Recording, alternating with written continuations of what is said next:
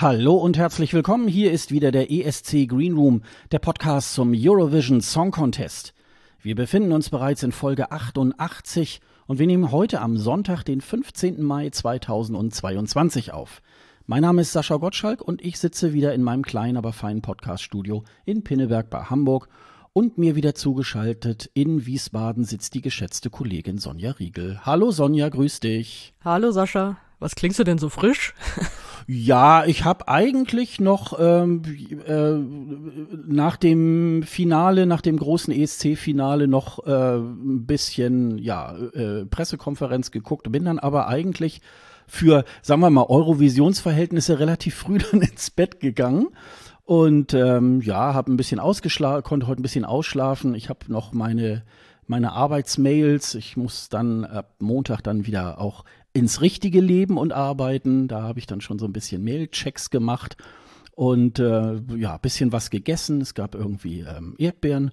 Und ähm, ja, und jetzt bin ich eigentlich so guten und frohen Mutes mit dir heute über äh, ja all das was gestern Abend im großen Finale beim ESC so stattgefunden hat. Bist du noch nicht so ganz auf dem Dampf? Naja, du musst Montag wieder arbeiten. Für mich war das jetzt Arbeit. Also deswegen wurde es spät. Und so fühle ich mich auch. Aber wir werden, schon, werden das schon hinkriegen. Dann bist du für die gute Laune-Momente zuständig und für die, wie soll ich sagen, für die Dynamik in der Stimme und äh, komm dann mit so müden Einwürfen irgendwann dazwischen. Ja, vielleicht mal was ganz äh, Positives, ähm, finde ich. Äh, ich hatte gestern Abend wieder so ein bisschen, ein bisschen mehr noch das Gefühl, selbst auch jetzt beim ESC, ähm, ach, jetzt ist irgendwie ein bisschen Normalität eingekehrt. Und ich kann mir das auch jetzt auch wieder ganz gut vorstellen, auch äh, nächstes Jahr wieder vor Ort dorthin zu fahren dass das vielleicht ein bisschen schwierig werden könnte, können wir ja gleich nochmal auflösen. Aber jetzt erstmal so generell habe ich so gedacht, boah, auch gegenüber letztem Jahr ist das alles noch mal wieder ein bisschen normaler geworden. Ähm, es, äh, es, gibt zwar immer noch Corona und und das äh, ist natürlich alles noch immer unter uns, aber ähm, irgendwie wir alle versuchen da irgendwie jetzt langsam so damit damit zu leben und da äh, kehrt auch beim ESC so ein bisschen Normalität ein. Auch wenn, stellen wir ja irgendwie jetzt auch gerade wieder so fest, auch äh, kein ESC ist wie der andere, was ja auch wiederum ganz schön ist. Aber ansonsten, ähm, ich fand es jedenfalls gestern äh, auch so als Fan einfach auch mal wieder ein ganz schöner ganz schöner äh, positiver Abend. Das, das hat wirklich richtig Spaß gemacht. Ähm, äh, teilweise ja, natürlich, was noch gegen die Normalität spricht, ist, dass wir beides einfach von zu Hause geguckt haben und im Online-Pressezentrum waren und eben nicht vor Ort. Das ist ja auch nicht normal, aber das wollte ich nur noch mal sagen, weil das hat mir noch gefehlt zur Normalität, dass es sich richtig anfühlt. Fangen wir doch mal sozusagen mit dem Ergebnis an. Äh, du hast ja schon sehr weit äh, im Voraus ähm, eigentlich prognostiziert, dass die Ukraine dieses Jahr den ESC gewinnen wird. Mit äh, Kalusch Orchestra und äh, Stefania hm, bist du jetzt wahrscheinlich auch sehr, sehr zufrieden, ne? Äh, äh, bin ich, aber ist eigentlich ja voneinander losgelöst, ne? Also ob ich jetzt zufrieden bin oder nicht, das war ja einfach absehbar. Und ich, ich fand es ehrlich gesagt erstaunlich, weil was ich so jetzt so in den letzten, naja, nehmen wir mal so die Probenzeit, so zwei Wochen, was ich da beobachtet habe, ist, dann kommen natürlich viele von außen, die so wissen, okay, ich habe mit dem ESC zu tun, die sich aber eigentlich nicht so richtig damit beschäftigen. Und wenn ich dann mit denen rede, ist dann so, ja, das gewinnt doch sowieso die Ukraine, oder? Ist ja völlig egal, was die schicken. Und dann kommen wieder die Leute, die so ein bisschen tiefer drin sind und die haben in der letzten Zeit angefangen zu sagen, ja, ich glaube aber nicht, dass die Ukraine das irgendwie, irgendwie glaube ich das nicht. Das haben mir so viele geschrieben oder auch von sich aus irgendwo rausgehauen, dass ich dachte so, hä, was ist denn mit euch los? Natürlich gewinnen die das und ich bin zu, ich bin total zufrieden damit. Also jetzt äh, nicht, weil ich da, ey, ich habe es vorausgesehen, äh, sondern es ist einfach, es ist einfach ein komplett logisches Ergebnis. Also die waren, das war sowieso musikalisch schon super. Und dann kommt noch dieser Faktor dazu, ich meine, was die im Televoting alles abgeräumt haben, das können wir gleich dann noch detaillierter besprechen, aber es, es war für mich von Anfang an absehbar. Ich habe sie dann auch noch mal unter der Woche irgendwie beim Semi dann getwittert und hat mich eigentlich nur gewundert, wie viele dann auf einmal das nicht mehr geglaubt haben oder sich anders einreden wollten oder wie auch immer. Und äh, ja, du spielst, glaube ich, auf den Abschnitt auch an, den ich dann nochmal neu vertwittert habe gestern, den wir aus einem, das war glaube ich eine Songcheck-Folge, ne, wo wir die Ukraine besprochen hatten, relativ am Anfang, wo ich das eigentlich genauso gesagt habe. Und das war, wenn man ehrlich ist, jetzt gar kein so hotter Take. Also, dass das so kommt, das äh, war relativ absehbar für mich immer noch. Weiß ich nicht. Also ähm, mir ging das äh, selbst bis heute, bis gestern Abend so, ähm, dass äh, zum, zumindestens denke ich immer, ähm, auch schon so seit ein paar Jahren, äh, der ESC hat dann auch immer noch mal ganz andere Gesetze, als dass man wirklich jetzt so ganz genau sagen könnte, ja, genau der Song wird äh, den ESC auch halt gewinnen. Und wenn es jetzt rein nur nach den Jurys gegangen wäre, hätten sie es ja auch wirklich nicht gewonnen. Äh, und da haben natürlich die ähm, Televoter äh, da sozusagen auch richtig ordentlich was draufgegeben mit äh, über 600 Punkten ähm, äh, sind sie nachher rausgegangen. Also ähm, das, äh, da tue ich mich tatsächlich immer so ein bisschen schwer, weil wenn ich mir so überlege, ähm, vorher war immer Italien irgendwie ganz das, äh, das Land, was so ganz groß irgendwie äh, hieß, ja, die werden das auch noch mal wieder gewinnen, wo ich dann auch immer so dachte, mh, hm, vorsichtig, äh, wir haben noch irgendwie keine Proben gesehen, ähm, das, äh, wir, wir kennen irgendwie auch nur so Studioversionen oder auch irgendwelche Clips oder das, was, was die beiden da beim Sanremo Festival ähm, da so vorgetragen haben. Und deswegen war ich mir gar nicht so sehr äh, so ob der Qualität des Songs, also ähm, ich finde nach wie vor äh, den Song äh, klasse, dieser, dieser Beat, der da drunter gelegt ist und dieses folkloristische und auch, auch die, die Bühnenshow, obwohl sie ja eigentlich jetzt gar nicht äh, so was super äh, her herausragendes ist, ist es trotzdem in, in der Gesamtheit und auch mit dem Hintergrund natürlich, auch äh, diesem politischen Hintergrund, ist das natürlich auch so eine ähm, ein Paket, äh, was super ist. Äh, ich habe noch bei Twitter gestern schrieb noch jemand, äh, äh, ja, also in irgendeinem anderen Jahr würden sie das jetzt nicht gewinnen. Daraufhin habe ich dann noch irgendwie drauf geantwortet, dass ich gedacht habe, ich glaube, es gibt keinen Sieger, der in irgendeinem anderen Jahr gewonnen hätte. Ich glaube, das hat immer was mit dem Zeitgeist zu tun, äh, mit dem Konkurrenzumfeld. Ich glaube, Lena zwei Jahre davor, zwei Jahre danach hätte auch nicht gewonnen. Das war dann auch irgendwie in dem Moment ein, ein Umfeld, wo das wirklich auch gepasst hat. Und ich glaube, ähm, das, äh, das, das macht es dann immer so ein bisschen aus. Und äh, man wird natürlich so durch viele andere Störfeuer ja auch immer so ein bisschen, bisschen abgelenkt. Ne? Also, also es waren ja genug äh, Favoriten ja auch da. Ne? Also das muss man ja auch mal dazu sagen. Ja, aber für, für mich waren die alle die wenn man so sagen kann, Favoriten auf Platz zwei dann danach. Also, dass die ihren eigenen Wettbewerb mehr oder weniger hatten. Weil äh, du hast es schon angesprochen, im Televoting haben sie es komplett gecrashed, haben sie ja fast alle möglichen Punkte abgeräumt, die gingen. Also die haben einfach 28 von 39 Ländern haben ihnen 12 Punkte gegeben. Und die niedrigste Punktzahl, die sie bekommen haben, waren sieben. Also sie haben aus jedem Land mindestens sieben Punkte bekommen. Das ist schon, also das wird wahrscheinlich auch so schnell niemand mehr erreichen, weil einfach viel mehr geht gar nicht. Und es, das muss man ja mit einberechnen in die, also auch in so eine Vorhersage. Also, dass es dieses Televoting eben gibt und dass sie das ganz schön abräumen würden, das war von Anfang an klar. Und es war auch klar, dass die Variable halt die Jury ist, weil man nicht wusste, wie reagiert die Jury da drauf. Also, weil es gibt ja dann, äh, ja, es gibt eigentlich drei Möglichkeiten. Das eine ist, dass du losgelöst von allem das als Musikjury bewertest, was eigentlich schon fast gar nicht möglich ist, weil du ja auch irgendwie Sachen einfließen lassen musst. Das andere ist, ja, du bewertest es irgendwie äh, mit die Umstände in der Ukraine und so und gibst denen vielleicht ein bisschen mehr. Oder du strengst dich extra an, damit dir nichts nachgesagt wird und gibst denen ein bisschen weniger. Also deswegen war das für mich eine absolute Variable. Und es hat sich ja dann auch so gezeigt. Also gerade am Anfang, als die Jurypunkte vergeben wurden, hat die Ukraine ja sehr wenig bekommen. Und da dachte man schon so, oh, das ist, also da hatte ich schon so das Gefühl, dass ich dachte, okay, selbst rein für den Song, se selbst der Song geht da jetzt eigentlich unter Wert weg.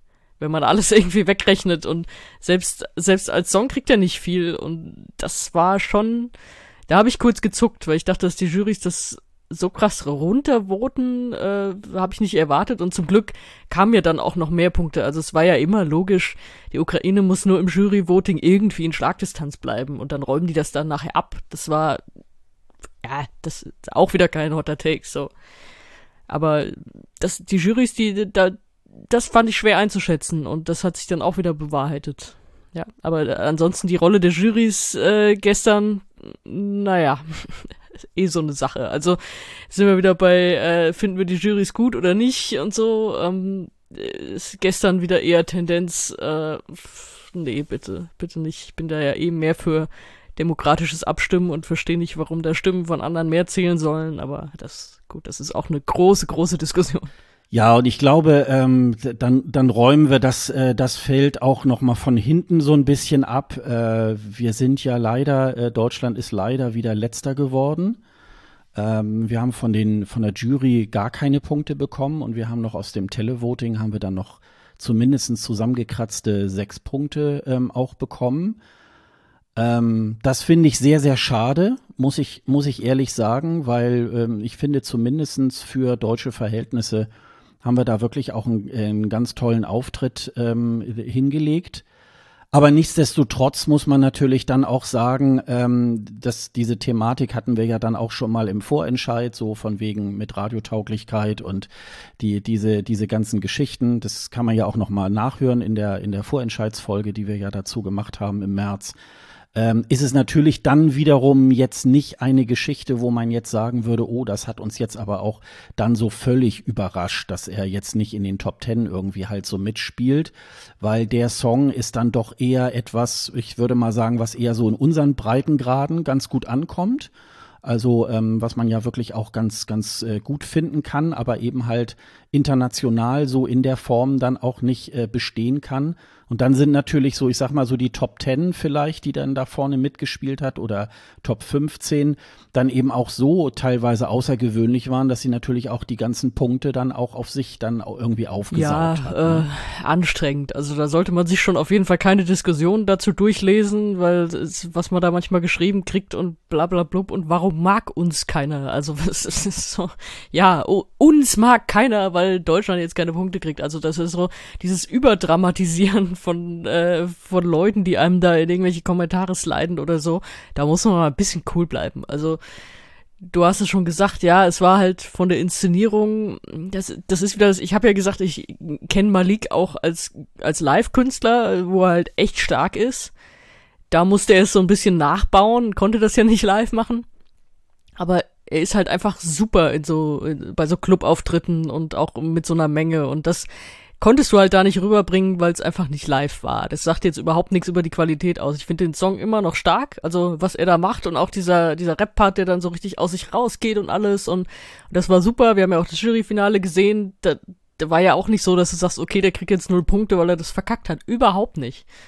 Und er hat, ich hab's tatsächlich, ich hab mich gestern noch mal ein bisschen durch die Punkte gewühlt. Du kriegst ja von der Jury, wenn du unter den Top Ten bist, kriegst du Punkte. Und es gab mehrere Länder. Ich glaube, ich hab, hatte zwei gefunden, in denen war auf der Elf. Also er hätte da jetzt auch nicht mit null Punkten rausgehen müssen. Gut, dann wären es halt, was weiß ich, am Ende wären es zwei gewesen oder drei, aber äh, ist ja doch was anderes, weil die Null einfach so fies ist in dem Moment, ne? Und dann nicht, ach, also kommt in unserem Breitengraden an, ja offenbar nicht, weil sonst hätte es ja Punkte bekommen. Aber äh, ich, ich finde, das sagt auch nichts über seine Qualität aus. Und das ist auch, muss ich jetzt von meiner Warte aus, wenn ich zum Beispiel an letztes Jahr denke, das ist sowas, das kommt in Rückblicke, wenn man sagt, oh, Deutschland wieder irgendwelchen Quatsch geschickt und es war wirklich nicht gut und kurzatmig und überhaupt das, was Malik gestern und auch im Juryfinale gemacht hat, das kommt in keine schlechten Rückblicke. Also da kommt vielleicht das Scoreboard vom Jury-Ding mit null, aber der hat nichts verkackt im Auftritt, also es ist, da war nichts irgendwie drin, wo man sagt, okay, da hier jetzt läuft nichts oder hier jetzt kackt seine Stimme weg oder so und das müssen wir jetzt Peinlichkeiten für immer. Dann gab es zum Glück dieses Mal nicht diesen Null-Punkte-Moment. Also da haben wir irgendwie dieses Triple vermieden mit der Germany's Zero Points.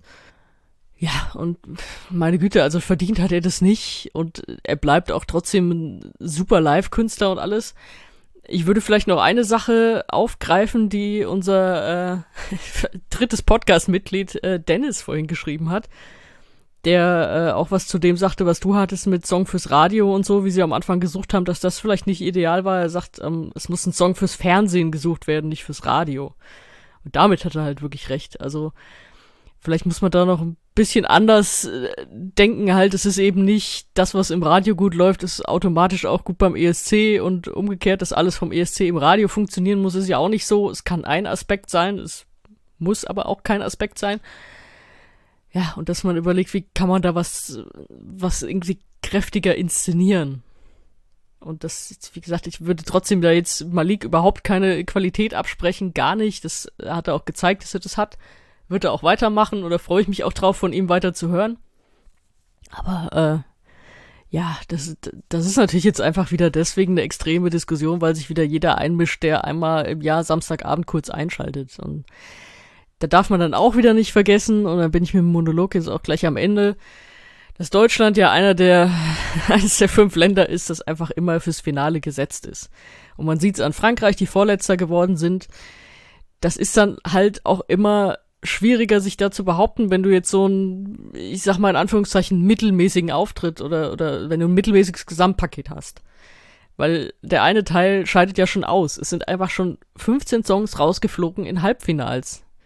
Die jetzt vielleicht potenziell, weiß ich nicht, wären da so viel mehr dann am Ende vor Deutschland gelandet oder dahinter und dann bist du, wenn du es irgendwie überschlägst, bist du vielleicht was weiß ich, 30., 32. von 40 oder so. Und das ist natürlich auch kein zufriedenstellendes Ergebnis.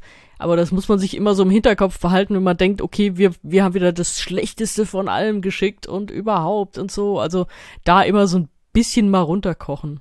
Nee, aber das meine ich ja auch damit. Also ähm, wir haben uns da im Vorfeld, ähm, beziehungsweise die Radiowellen haben sich da tatsächlich wieder nur darauf ähm, äh, konzentriert, was sozusagen in ihren Wellen läuft. Ich hätte, ich habe damals irgendwie so gedacht, nee, nee, das werden die schon anders machen, weil äh, sie wissen ja schon, das soll nicht im Radio laufen, sondern es soll im Fernsehen laufen und es soll irgendwie ähm, weitestgehend das Eurovisionsland irgendwie halt ansprechen. Und das haben sie halt jetzt nicht gemacht.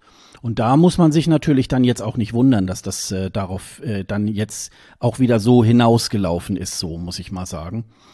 Bei den anderen Big Five, ähm, äh, die, äh, die da jetzt auch noch äh, da eine Rolle gespielt haben, die spielen ja aber wiederum ganz weit vorne mit. Also ähm, die haben ja dann in dem Sinne ja auch äh, wirklich ähm, jeder für sich natürlich auch äh, vieles richtig gemacht.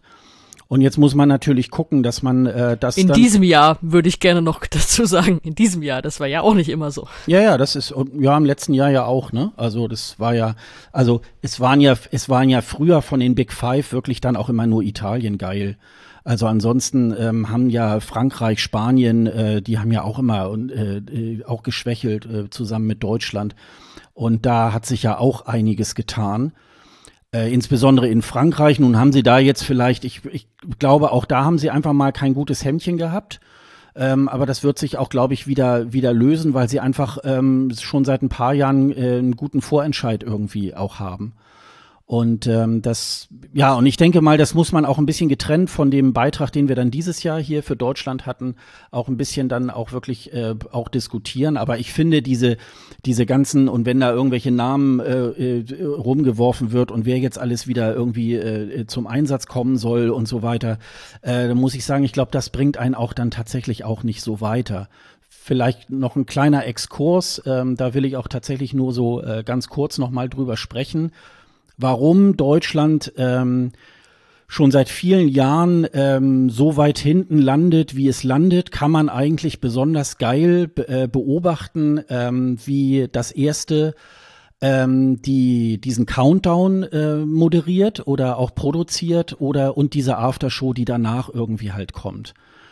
Ähm, ich muss sagen, wenn ich mir zum Beispiel anschaue, weil das ja ganz, ein ganz anderer Bereich ist, wenn ich mir anschaue, was das Team von Eurovision.de in den vergangenen zehn Jahren auf die Beine gestellt haben, die haben ja jetzt ihren Songcheck, hatte jetzt auch gerade ja elften Geburtstag, wo sie angefangen haben, so mit Gästen, das war glaube ich sogar ganz am Anfang noch vorproduziert äh, und dann nachher mit diesen Songchecks, wo sie auf ungemütlichen äh, Sitzmöbeln, auf so, auf so kleinen Würfeln dann gesessen haben und über die Songs diskutiert haben, bis heute, was sie daraus gemacht haben, auch mit diesen Vor-Ort-Berichterstattungen und so weiter.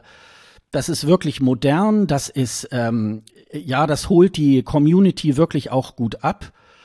Und wenn man dann im Fernsehen schaut, äh, was aus dem ESC gemacht wird, und ich hatte so irgendwie so den Eindruck, irgendwie, also sie können sich dann wirklich ähm, auch mehr so an Sachen in den 90ern erinnern und so weiter, als jetzt diese, diese, ähm, auch äh, als jetzt mal wirklich zu gucken, was hat sich in den letzten zehn Jahren wirklich alles so getan.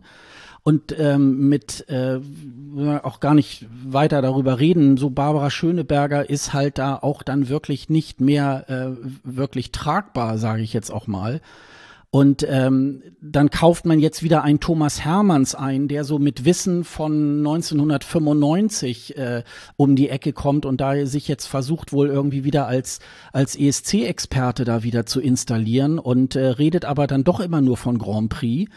Ähm, da muss man, und da denke ich, hat man so, hat man gestern so im Fernsehen so ein bisschen den Spirit irgendwie auch wieder erkennen können, wie man eigentlich in Sachen ESC wirklich unterwegs ist. Also das äh, ist immer ha und mit Trickkleidern und wow und, und Windmaschine und so weiter. Und das ist halt wirklich, das, äh, das ist nicht mehr zeitgemäß und das äh, zahlt auch nicht äh, wirklich in ein gutes Image in Deutschland äh, beim ESC irgendwie halt ein. Und das, äh, das hoffe ich, dass sie das wirklich mal jetzt demnächst mal etwas unterlassen und wirklich mal auch weiterentwickeln. Und das, äh, das nur mal so zu diesem Rahmenprogramm. Ich glaube, du wolltest ja, glaube ich, gar nichts dazu sagen. Oder du sagst noch was dazu, aber ähm. ja, ich würde es andersrum aufziehen, weil äh, ja, ich eigentlich, ich muss gestehen, ich gucke das auch gar nicht mehr richtig. Also davor äh, bin ich hier eh beschäftigt und danach schon mal dreimal, weil ich da ja auch Zeug schreiben und dann ist hier noch die Pressekonferenz und so weiter. Deswegen habe ich wahrscheinlich dann auch richtig gemacht, aber ich würde es umdrehen und äh, das hast du eben auch gesagt, tatsächlich mit, äh, ihr habt die richtigen Leute und zwar das Online-Team, also Eurovision.de, du hast gerade angesprochen, was die auf die Beine stellen und das ja jetzt auch nicht seit gestern, das machen sie ja wirklich auch schon länger. Und die machen das mit einer, also die, die, die gehen ja da wirklich modern dran. Also die sagen nicht die ganze Zeit Grand Prix, sondern wissen, was da abgeht, äh, wissen, was in den letzten Jahren, wie sich was entwickelt hat, wer da lustig war, wer nicht und so und äh, können da Bezüge herstellen und sind trotzdem aber auch äh, kritisch. Also es ist ja nicht so, dass die jetzt wirklich alles abfeiern oder so, sondern äh, die, also du weißt, glaube ich, was ich meine, ne? Also es ist nicht so, dass man da, dass man da sagt, okay, ihr jubelt da irgendwas hoch, was uns allen nicht gefällt, sondern die machen das eigentlich genau mit der richtigen Balance. Dieses Jahr muss ich sagen, okay, sie haben, sie haben versucht, so ein paar Witzbeiträge zu machen, auch da von dem roten türkisen Whatever-Teppich. Das ist dann nicht so mein Ding. Aber äh, gut, äh, sollen sie machen. Also ich stehe da mehr auf die, äh, die geraden Interviews oder der Livestream mit, ach, und jetzt kommt der und jetzt kommt hier und äh, fangen wir den noch mal ab und so äh, okay, ist ihre Sache, aber was sie ansonsten auf die Beine stellen, äh, das ist halt das, was ich sehen will. Und da können wir jetzt wieder sagen, ja, das ist vielleicht ein bisschen arg zugespitzt auf eine Community oder so, wenn die damit Namen um sich werfen. Die würde vielleicht der Samstagabend-Zuschauer bei der ARD jetzt nicht unbedingt kennen, aber da kann man ja auch eine Balance finden. Und das ist auf jeden Fall liebevoller gemacht, ohne dass es irgendwas völlig kritiklos abfeiert. Und deswegen würde ich das umdrehen und das einfach mit einem Lob an dieses Team verbinden wollen. Ja, ja, genau. Das, das meinte ich auch damit. Aber ähm, man kann eben halt sehen, äh, wie du schon sagst, die, das Team ist ja da. Also da muss man jetzt nicht erst irgendwas suchen. Und ähm, ich finde, auch über weite Strecken finde ich es auch immer besser, ähm, das ganze Thema ein bisschen journalistischer irgendwie anzugehen und ähm, auch tatsächlich die Sachen auch äh, zu benennen, die eben halt auch nicht gut sind aber sozusagen von vornherein so ein, äh, das mit so, so einem äh, Lächerlichkeitsüberzug irgendwie äh, dazu präsentieren, da muss ich ganz ehrlich sagen, ähm, das, das ist einfach auch, ja, das ist so 1995, ähm, das will auch, auch keiner mehr sehen. Ich habe es mir, wie gesagt, ich habe es mir angetan, aber ähm, ich, ich wusste schon und äh, irgendwie haben auch Leute bei Twitter schon geschrieben, irgendwie, auch das ist so schlecht, da, da, äh, da habe ich schon gar keine Lust mehr überhaupt irgendwie was dagegen zu schreiben. So, und jetzt warte ich einfach auf ein 21 Uhr ab, dass die ganze Show irgendwie halt auch losgeht. Ne? Also das ähm, ist halt so, ähm, ja. Also auch hier wieder neues Spiel, neues Glück. Irgendwie nach dem ESC ist vor dem ESC. Und dann schauen wir mal, was jetzt, äh, was jetzt wieder für Konsequenzen in Deutschland gezogen werden.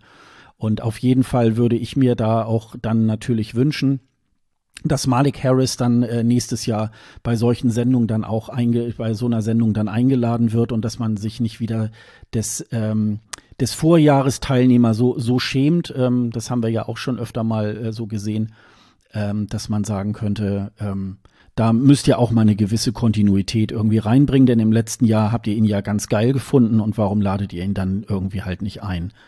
Ja, und bitte nix, also was auch immer sie jetzt wagen oder nicht wagen, bitte schleppt uns keine toxische Fanbase an. Also das wollte ich nur noch mal sagen. Also dann würde ich sagen, äh, dann gehen wir doch jetzt mal tatsächlich in in die in die ganze ganze Veranstaltung. Ähm, der ESC ähm, fand ja in Turin im Pala Olimpico statt und ähm, diesmal waren nur 25 Teilnehmer äh, äh, aufgestellt, weil ja äh, Big Five Teilnehmer Italien gewonnen hat. Die ist ja, der ist ja einer der Big Five und deswegen äh, sind es dann nicht 26, sondern äh, 25 Teilnehmer.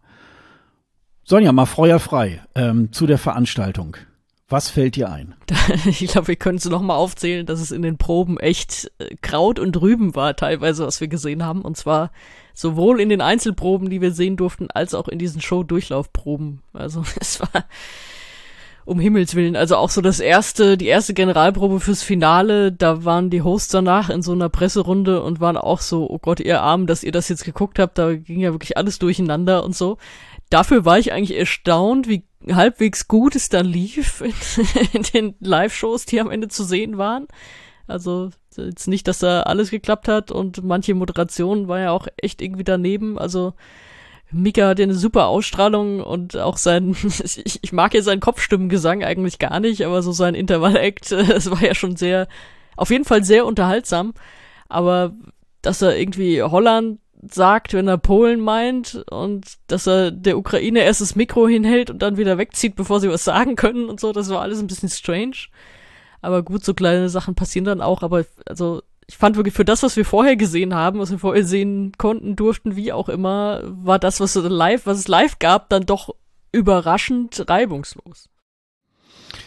Ja, nur ähm, muss ich ja dat, dann da entgegnen, ähm, äh, die, die 99 Prozent der Zuschauer ähm, haben ja eben diese Möglichkeit nicht gehabt. Und dafür war es dann. Viel, viel, viel mehr. Dafür äh, muss ich sagen, ist das Finale für mich, also die Show an sich, glaube ich, wird nicht in die Geschichte des ESC eingehen. Also was dabei herausgekommen ist, äh, das Ergebnis, das sicherlich auf jeden Fall. Aber ähm, ich finde, es waren für diese große Veranstaltung, die natürlich auch sehr, sehr komplex ist und so, ähm, sind es mir auch in den Live-Shows einfach auch viel zu viele Fehler irgendwie auch gewesen und auch vieles so, wo man so denkt, ach ja, dann hat man so gedacht, ach, das läuft dann schon von alleine und solche Dinge laufen eben halt nicht von alleine, wenn du ähm, so eine große Show irgendwie halt steuern musst. Und ich finde, eigentlich haben die Italiener nicht noch nicht mal äh, so das das das Minimum von dem rausgezogen, äh, was sie da wirklich hätten machen können. Sie haben sie haben mit äh, Laura Pausini und mit Mika auch wirklich äh, tolle Musikacts dann so äh, in den äh, in den Pausen und so weiter dann auch gehabt. Das ist überhaupt gar keine Frage. Auch äh, was für eine fantastische äh, Stimme Laura Pausini auch äh, hat, muss man wirklich sagen. Ähm, auch ähm, Giola Cinquetti, die äh, Siegerin ähm, des, des äh, die auch schon mal den ESC für Italien gewonnen hat, äh, 74 Jahre alt, auch super gehalten und äh, das, das war auch ein schöner Moment, äh, äh, muss man sagen. Aber das war alles äh, irgendwie so richtig passte es alles nicht so ganz so zusammen. Und das fand ich eigentlich ein bisschen schade, weil man sich eigentlich so im Vorwege sehr drauf gefreut hat, ach Mensch, und das, was man so vom Sanremo Festival kennt, und äh, da haben sie sogar noch ein Orchester. Und ähm, also ich hätte zum Beispiel den Amadeo, der jetzt da auch schon so seit, ich glaube, zwei Jahren, drei Jahren da auch den das Sanremo Festival äh, moderiert, äh, den hätte man da auch lieber für engagieren sollen, äh, der hätte das auch noch ein bisschen äh, souveräner auch äh, dargestellt und äh, und letztendlich dann eben halt auch im Grunde dieser Fail mit dieser mit dieser Sonne, ähm, das ist halt natürlich auch höchst ärgerlich, äh, weil äh, ja man fragt sich in in manchen äh, bei bei manchen Auftritten halt, was soll dieses schwarze Loch da irgendwie halt so? Und und das das ist natürlich auch so für manche Delegationen wirklich auch sehr sehr schade gewesen, ähm, dass dass das eben nicht geklappt hat und dass man sowas nicht im Vorwege klärt, dass man hinterher erst merkt, ach ja, die Moderator, die, äh, nicht die Moderatoren, die Motoren äh, schaffen das gar nicht in, weiß ich nicht, 30 Sekunden äh, sich da aufzuklappen. Also das sind natürlich so Dinge, ähm, äh, ich denke mal, Florian Wieder wird sich jetzt die, die Hände reiben, weil der wird jetzt in Zukunft immer gefragt, weil man weiß, äh, die Dinge bei dem funktionieren dann wirklich auch. Ähm, und äh, insofern äh, ist das halt natürlich für ihn eine Win-Win-Situation, sage ich mal. Aber so, wenn man das jetzt, also mal fernab von den, von den Songs, die da so gelaufen sind, fand ich es leider ein bisschen enttäuschend. Ja, gut, diese Sonne war gruselig, da habe ich jetzt schon gar nicht mehr dran gedacht, aber ja, das haben wir ja schon besprochen. Also das, da hatten ja auch wirklich Acts einen großen Nachteil, die das einfach deutlicher eingeplant hatten als manche andere. Und also das geht auch irgendwie nicht. Das war schon, also dass man es dann nicht irgendwie anders lösen kann und dass sie da einfach immer so schwarz im Hintergrund rumsteht, das war schon sehr gruselig. Aber gut, da habe ich, hab ich wirklich schon gar nicht mehr dran gedacht. Ansonsten Fehler, naja, wie gesagt, im Vergleich zu den Proben war es sehr minimiert. Was wirklich wehgetan hat beim Zuschauen, war der Moment, als sie im Schnelldurchlauf die Ukraine gezeigt haben und dann in den Green Room von Deutschland geschaltet. Also, dass sie das nicht hinbekommen haben, da bei den Ländern irgendwie ordentlich zu sein. Ich glaube, sie haben dann nach irgendeinem anderen Schnelldurchlauf nochmal extra die Ukraine gefilmt. Also, das sind so die Sachen, das sind halt absolute Basics irgendwie und die du eigentlich hinkriegen musst. Und wenn wir schon so bei einem äh, Rent auf den Gastgeber sind, gibt's dann auch noch ein bisschen was, was ich dazu sagen will, weil ja, du hast schon gesagt, eigentlich war ja äh, Brividi, also Mammut und Blanco ja auch Favoriten für viele für uns beide ja nie so wirklich, haben wir auch gesagt. Also, dass, dass das, glaube ich, auch in unseren Ohren einfach kein so dolles Lied ist, dass wir es nie verstanden haben, warum die jetzt gehypt werden als gewinnt auf jeden Fall wieder.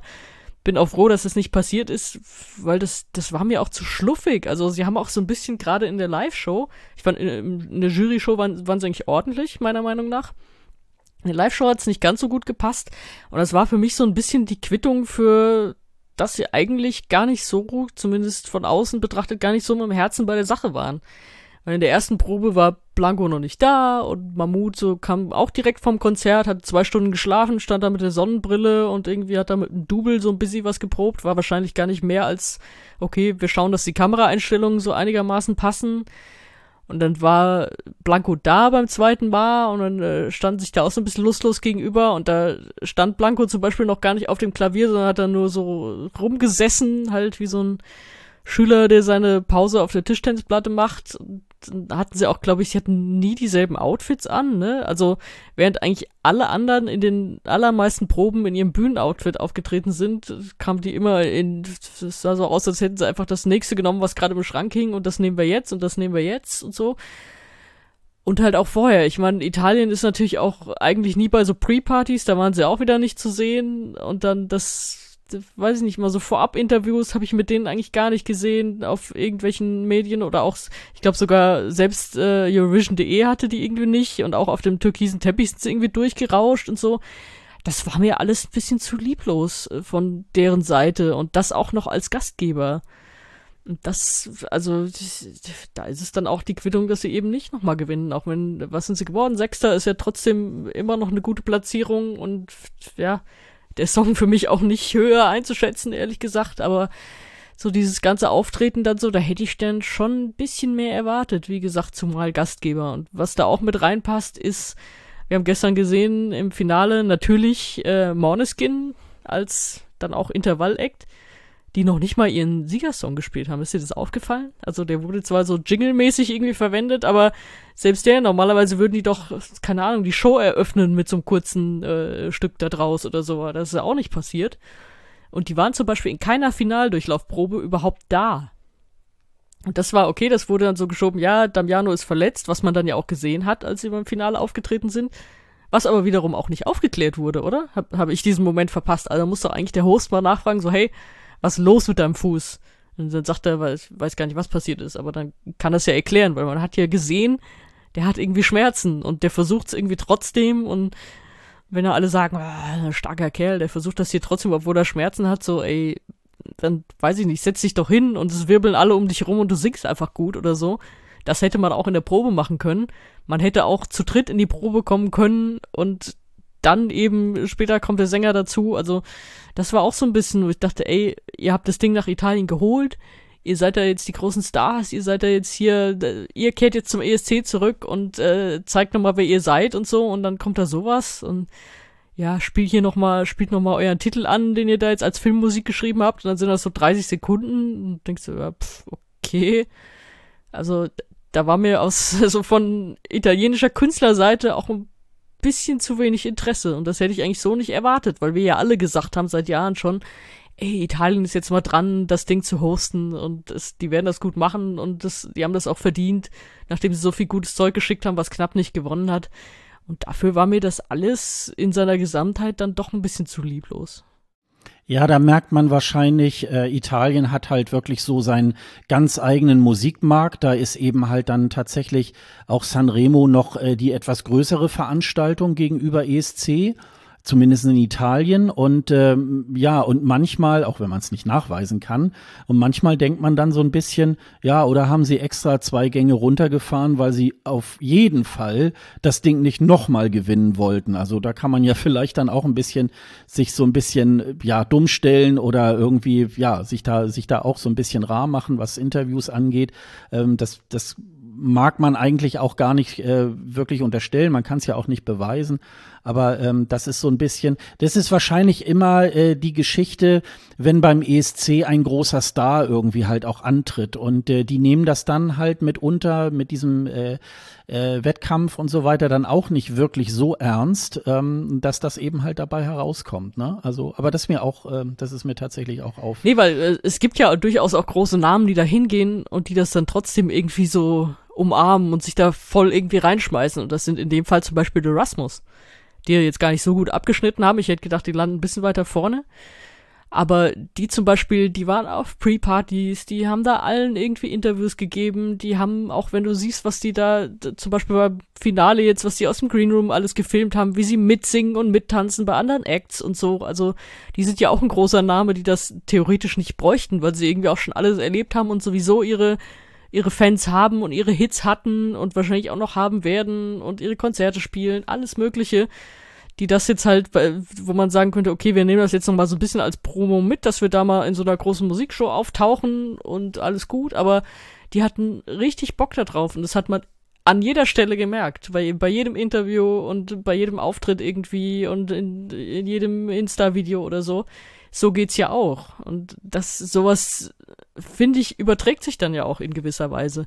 In dem Fall jetzt nicht in eine super Platzierung, aber es gibt mir ein viel besseres Gefühl, wenn ich das irgendwie sehe, wie sich da so jemand reinschmeißt, obwohl das gar nicht müsste. Ja, aber ähm, das ist nun mal so. Der ESC 22 ist jetzt äh, Geschichte. Aber wir gucken jetzt äh, natürlich auch mal jetzt mal ein bisschen äh, noch mal konkreter auch in die in die Songs mal rein. Also vielleicht fangen wir mal tatsächlich so von oben nach unten irgendwie so an. Was äh, hätten wir noch vor im letzten Jahr noch laut gelacht, wenn wir gehört hätten, äh, Großbritannien macht Platz zwei, oder? ich habe relativ lange noch laut gelacht, bis ich dann mich bisschen mit Sam Ryder auch beschäftigt habe. Weil es ist ja normalerweise ist ja immer, UK bringt irgendeinen Song und dann sagt man, oh, dieses Jahr, dieses Jahr wird's. Das jetzt, jetzt ist ein guter Künstler, jetzt, das, das wird. Und dann wird's immer irgendwie verkackt. Dann ist das Staging kacke und dann bringen sie es nicht so richtig rüber und haben zu wenig Charme und das hat er ja. Also ich fand sein Staging immer noch nicht geil, das habe ich hier schon so oft ausgeführt, äh, das ist nicht ideal gewesen, aber den hättest du wirklich zwischen Trompeten stellen können, zwischen Riesentrompeten, wenn du die nochmal aus dem Keller geholt hättest und der hätte das trotzdem getragen und allein durch seine Ausstrahlung halt alles rausgeholt und durch diese richtig, richtig starke Stimme. Und dass der in einem, äh, Anführungszeichen, normalen Jahr auch ein verdienter Sieger gewesen wäre, auf jeden Fall auch. Also, das, dass der auch die Jurys gewonnen hat, hat mich auch nicht gewundert. Und das war schon, also, es geht. Wenn man irgendwie immer ankommt mit uns mag eh keiner und vielleicht sollten wir uns mal zurückziehen oder so. Äh, nee, du kannst ja auch mal einfach in, jemand beim Scouten irgendwie jemand entdecken, der dir dann so einen Auftritt hinlegt. Das wird ja auch nicht in jedem Jahr passieren. Also wenn die jetzt nächstes Jahr wieder jemand haben, der weiter unten landet, dann ist das auch durchaus normal, weil du eben nicht in jedem Jahr einen potenziellen Sieger da stehen hast. Aber doch, ich glaube auch trotzdem, obwohl das jetzt nicht gewonnen hat, hat das denen richtig, also es hat Großbritannien geholfen, einfach mal wieder so aus diesem Loch rauszukommen.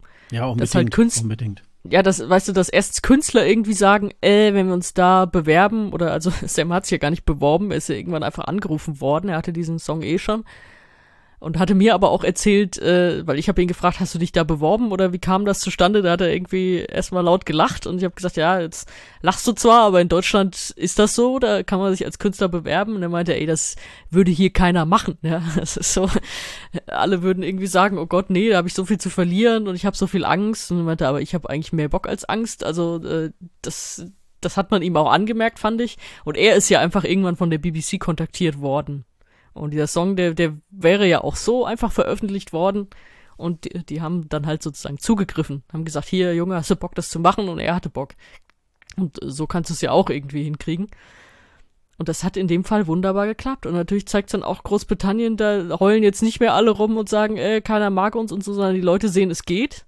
Einmal die, die Öffentlichkeit, die vielleicht ähnlich ist wie in Deutschland, die sich da Samstagabend hinsetzen und sagt, hey, jetzt mal gucken, mit wem wir jetzt wieder letzter werden, ja. Und dabei halt, das, das macht es, äh, die Suche nach Künstlern einfacher, weil die jetzt alle Bock drauf haben. Und das dritte ist, Sam Ryder wird so oder so jetzt äh, äh, riesig Fuß fassen in der Musikindustrie. Da bin ich mir sicher. Ich meine, der hatte ja schon online sowieso jetzt Millionen Follower über die Zeit und jetzt, wo alles wieder losgeht mit Live-Auftritten und so, äh, der wird sein Ding machen.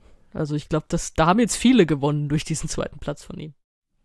Also mir ging das äh, schon relativ äh, relativ früh so, dass ich so dachte, ähm, ja, der der, äh, der ist, den haben sie gut ausgesucht, weil ich äh, da relativ frühzeitig äh, mir da bei TikTok auch seine ähm, Videos angeguckt habe, die er da gecovert hat und dass er da wirklich eine außergewöhnliche Stimme irgendwie halt hatte. Ich fand eigentlich ähm, zu Anfang eher den Song etwas mäßig, aber er ist natürlich wirklich so ein so ein Ausnahmekünstler. Da ist eigentlich fast egal, was man den für einen Song drunter legt.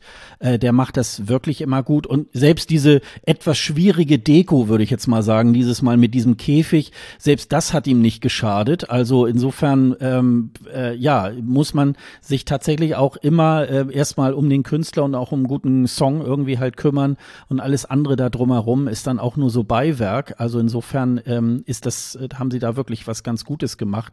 Bei äh, dem Podcast von Peter Urban, ähm, Urban Pop, hat, äh, äh, hat er zusammen mit Oke Bandixen sogar jetzt eine äh, Sonderfolge über den ESC gemacht.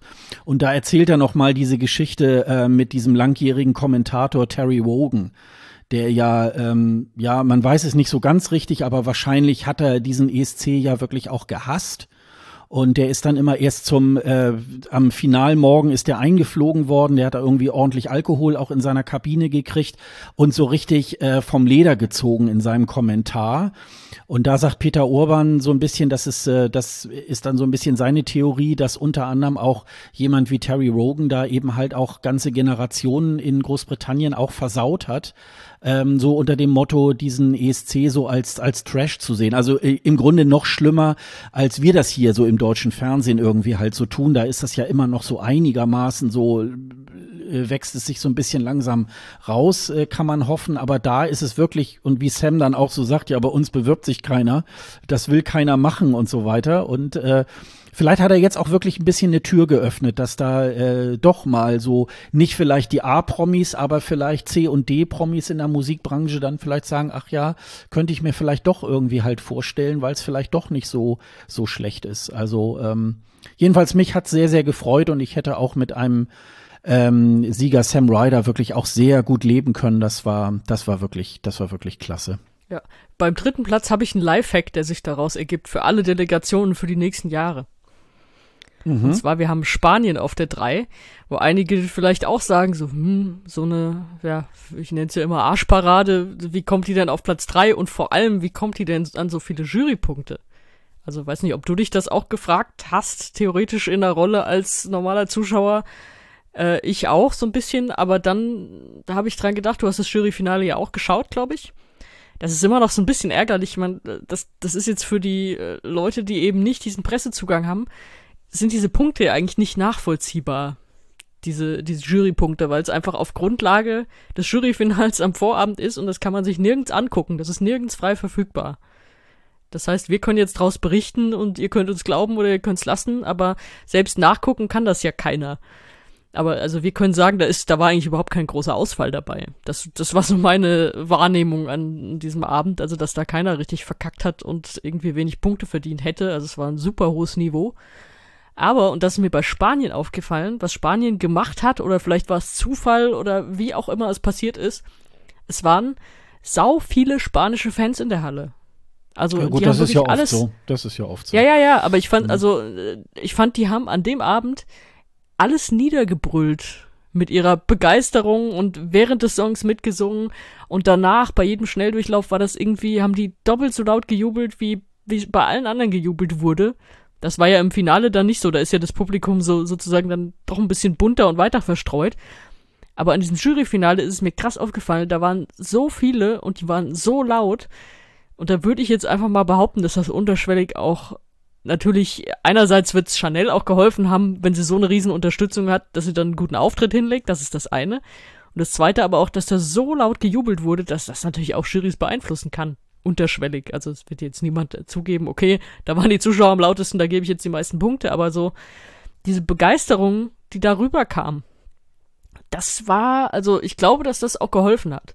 Da wäre jetzt mein Lifehack für die Delegation, einfach zusehen, dass sie ins Juryfinale ganz viele Fans von eurem Act reinkriegt, die da äh, laut Stimmung machen und mitsingen und alles. Äh, das kann nicht schaden, würde ich mal so ausdrücken.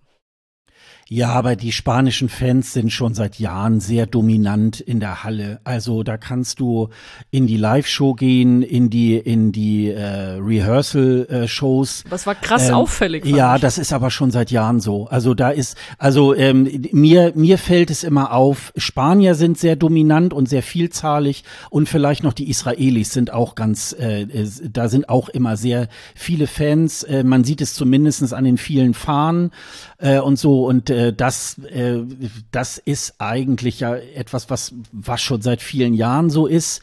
Ich glaube aber, ähm, das lag auch ein bisschen daran, diese Performance, die hatte schon Weltniveau. Also das kann eine Beyoncé oder so äh, auch äh, teilweise nicht besser als das, was Chanel mit ihrer Truppe da eigentlich auch immer wiederkehrend in guter Qualität und die haben sich ja auch noch mal ähm, gegenüber dem Vorentscheid wirklich gesteigert und das äh, war halt ja, das war auch natürlich äh, Sex Cells und äh, und dass sie vielleicht dann auch in Anführungsstrichen nur Dritte geworden ist, ist so ein bisschen so wie bei Eleni Fuera. Ich glaube, solche Tanzperformance, da stehen nicht so viele drauf, die dann dafür anrufen sollen. Also ähm, insofern, die, die gelangen dann schon immer sehr weit nach vorne. Aber das hat doch, äh, auch wenn es, wenn es immer so, so richtig geil ist, ist es dann auch immer so ein bisschen so, ähm, naja, ist ja nur so, ist ja nur so ein Tanzstück und, und das Lied ist ja auch eher so, naja und so. Aber ähm, das war schon, das war ganz, ganz großartig und ähm, ich weiß nicht, so bei den Proben, auch bei den Einzelproben fand ich, äh, war das auch irgendwie fast immer identisch. Und das hat wirklich, also das macht Spaß, weil das wirklich, also so, so als also so so Tanzperformance, wo so mehrere ähm, äh, oder so sechs Tänzer auf einer Bühne fast wie eine Person so agieren, das ist natürlich, das ist natürlich immer immer klasse und äh, das macht natürlich, das macht natürlich Spaß und ich habe mich auch für Spanien auch an der Stelle auch wieder sehr drüber gefreut, weil Spanien hat ja auch ähm, auch so gerade in den letzten paar Jahren wirklich auch sehr glücklose Platzierungen gehabt und dass das jetzt so wirklich so weit vorne da mitspielt, ähm, das das war schon, das war schon großartig. Ja, ich wollte es auch nicht runterreden. Nee, nee. Das, das war schon, das war schon eine krasse, gute Performance, klar. Also ich wäre, glaube ich, nach fünf Sekunden wäre ich in der Mitte durchgebrochen Ja, ja. bei dem, was sie da mit ihr gemacht haben. Also Das Ja. war Wahnsinn. Ne? Ja, ich müsste mich dann, glaube ich, erstmal vier Wochen krank schreiben lassen, wenn ich das äh, auch nur, nur eine Bewegung machen würde. Also insofern ist das halt, ja, und also Jury und Zuschauer, das war ja eigentlich eher so 50-50, würde ich sagen. Also das äh, war ja sehr ausgeglichen. Also man hat das wohl fachlich auch äh, tatsächlich anerkannt. Und das war ja auch, das war ja auch ganz groß, ne? Ja, und dann haben wir wieder so einen Wiederkehrer, nämlich Schweden ist auf Platz 4 gekommen mit, äh, mit äh, Cornelia Jacobs, Hold Me Closer. Aber hier äh, dann, wie schon in vielen anderen Jahren, eher ein Liebling der Jurys, ne? Ja gut, Schweden. Hat hat's aber schon schlimmer erwischt bei, bei Zuschauern. Aber ich fand sie auch tatsächlich, ein bisschen, sie wirkt ein bisschen gestresst. Mhm. So in dem, in der Live, in dem Live-Show-Auftritt. Was wir natürlich super nachvollziehen können. Ich weiß nicht, wie es dir geht, aber ich habe einfach jedes Mal und gerade bei den Live-Shows, also auch schon im Halbfinale, die Luft angehalten in den ersten zehn Sekunden, ob alles durchläuft. Weil wir so viele Proben gesehen haben, in der ihr jemand aufs Mikrokabel steigt oder das Mikrofon klingt, als würde ihr jetzt einen fetten Stromschlag verpassen oder äh, gar nicht der Backtrack losläuft und so. Da war immer so viel falsch und ich finde, so ein bisschen gestresst wirkte sie dann auch. Aber es ist trotzdem, also ich meine, die sind ja auch eng beieinander, da alle, äh, Großbritannien, Spanien, Schweden. Das sind auch so die, wo man sagt, okay, die machen den zweiten Platz unter sich aus. Das war von Anfang an klar und von daher passen die Platzierungen auch so, wie ja. sie jetzt sind. Ja. Genau umgekehrt war es dann in Serbien mit Constructor. Äh, da hat die, haben die Jury nicht so viele Punkte gegeben, aber es war dann ein äh, Zuschauerliebling, würde ich jetzt mal sagen. Wobei es mir so ein bisschen ging, äh, ja, jetzt so langsam ermüdet sich dieses Thema dann auch. Ne? Also ich finde den Song oder die Darbietung, ich äh, finde es nach wie vor äh, großartig, aber wenn man es dann natürlich so, so oft dann irgendwie auch schon sieht und äh, ist es dann natürlich auch ähm, irgendwann, dass man so denkt, ja, ähm, da ist nicht mehr so der, der, äh, der Schein des ganz Neuen oder so, das ist dann einfach auch nicht mehr so da, dieser Moment. Ähm, insofern ist das, ähm, ja, also, äh, und vielleicht ging es den Jurys ähnlich, die sich vielleicht damit schon ein bisschen länger beschäftigt haben, ähm, ging das vielleicht auch so, dass sie gesagt haben, ja, gut, also kenne ich ja schon, also gebe ich jetzt vielleicht nicht so viele Punkte. Das könnte vielleicht dann so der Grund gewesen sein. Ich glaube, da muss ich dich gar nicht nach deiner Meinung fragen. Ich glaube, das ist, glaube ich, nach wie vor wie immer so, ne?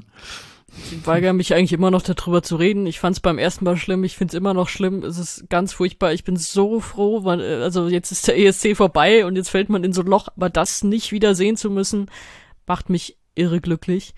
Und aber vielleicht verbunden nochmal mit dem Gedanken, ich mag das nicht, ich finde das ganz schlimm das ist nichts gegen sie persönlich, die das ja ganz offensichtlich als Kunstfigur macht. Und ich würde auch nie auf die Idee kommen, jetzt in ihre Socials zu gehen und unter irgendeinem Post von ihr zu schreiben, du bist scheiße, du hast den Platz nicht verdient, du hast irgendwem, den ich mochte, den Finalplatz weggenommen und so weiter, wie es dieses Jahr ganz oft vorkam, an, an viel zu vielen Stellen.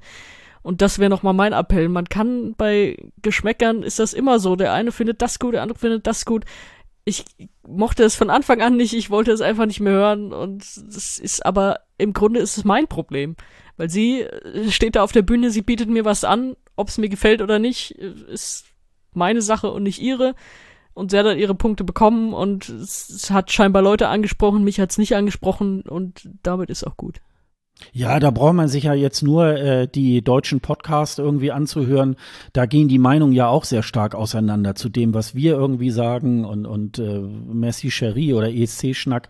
Also da, da geht's ja auch schon auseinander und da hast du schon recht, dass äh, da muss man schon auch ein bisschen die Meinung des anderen auch respektieren und dann sagt man sich, ja, finde ich nicht gut, nächster bitte.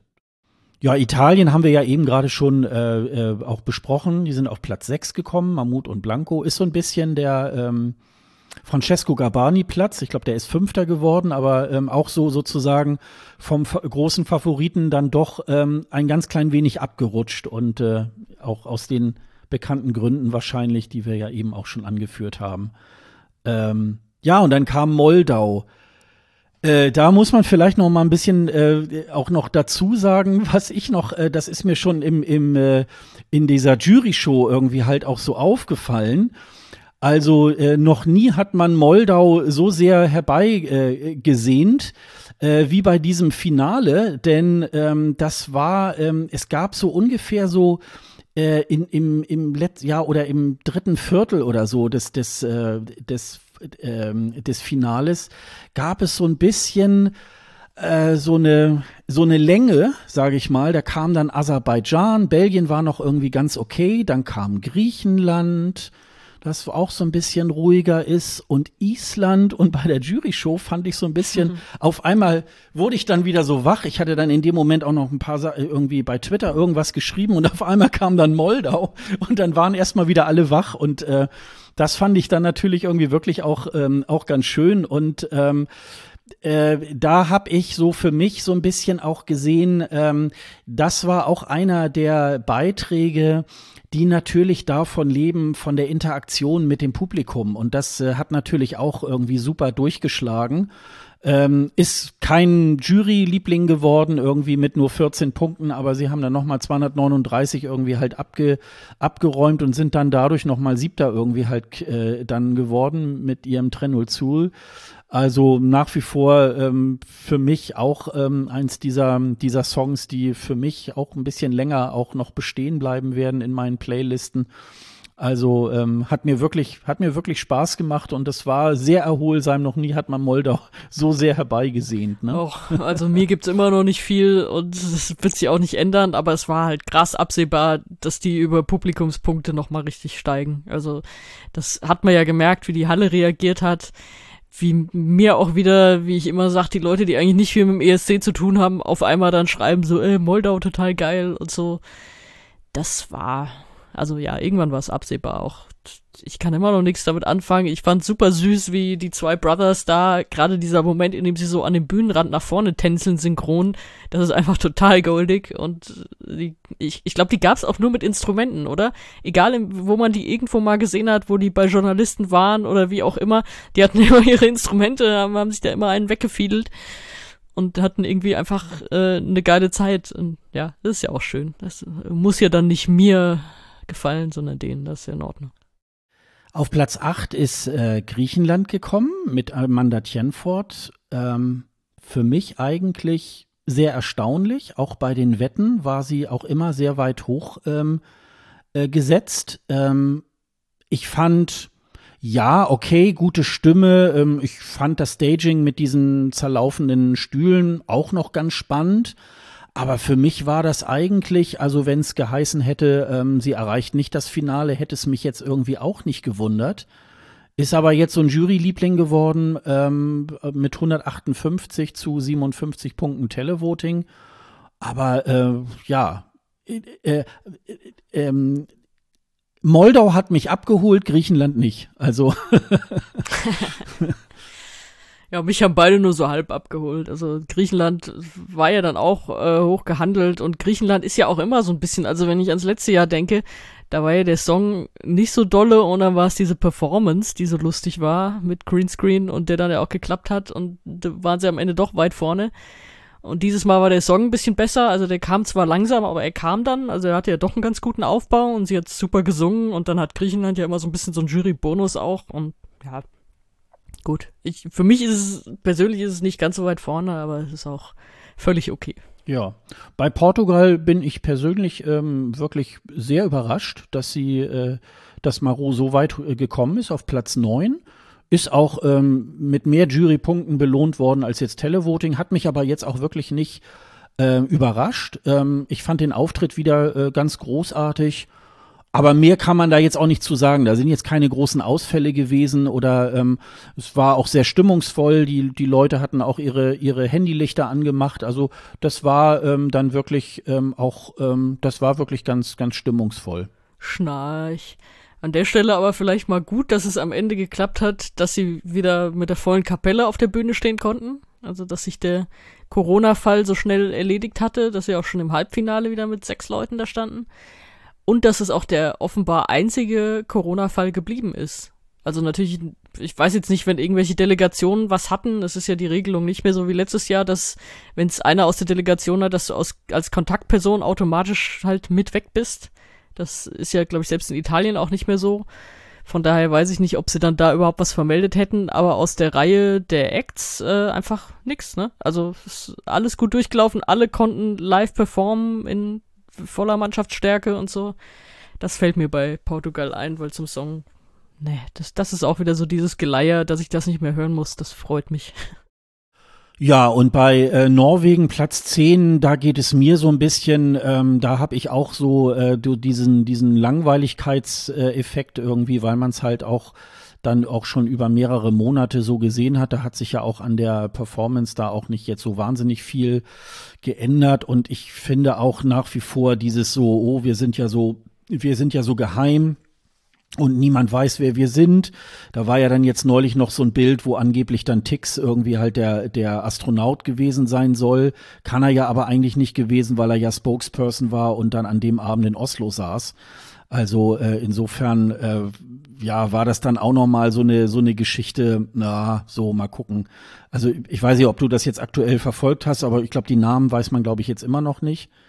Aber ähm, nicht ja. offiziell, nee. Ja. ja, nicht offiziell, genau, aber irgendwie, ich hätte jetzt noch gedacht, okay, die kommen jetzt so aus Spaß dann, wenn alles durch ist und dann im Green Room und dann ziehen sie dann irgendwie die ihre Masken da irgendwie Ja, ab. Aber wahrscheinlich, wahrscheinlich äh, geht das gar nicht so einfach, äh, so mit diesem Ganzkörperding irgendwie. Aber äh, mich hat's eigentlich zum Ende hin, mich hat's eigentlich nur genervt.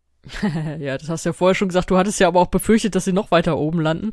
Ich finde aber Platz 10 ist eigentlich genau das Angemessene für diesen Act. Also du brauchst den dabei, so ein spaßiger Act, der auch einfach durchdacht ist, der jetzt nicht so, was wir ja auch hatten mit, ach, wir ziehen mal so halbe Masken auf und dann mal gucken und dann tun wir so ein bisschen geheimnisvoll, sondern dass das wirklich von Anfang bis Ende durchdacht war.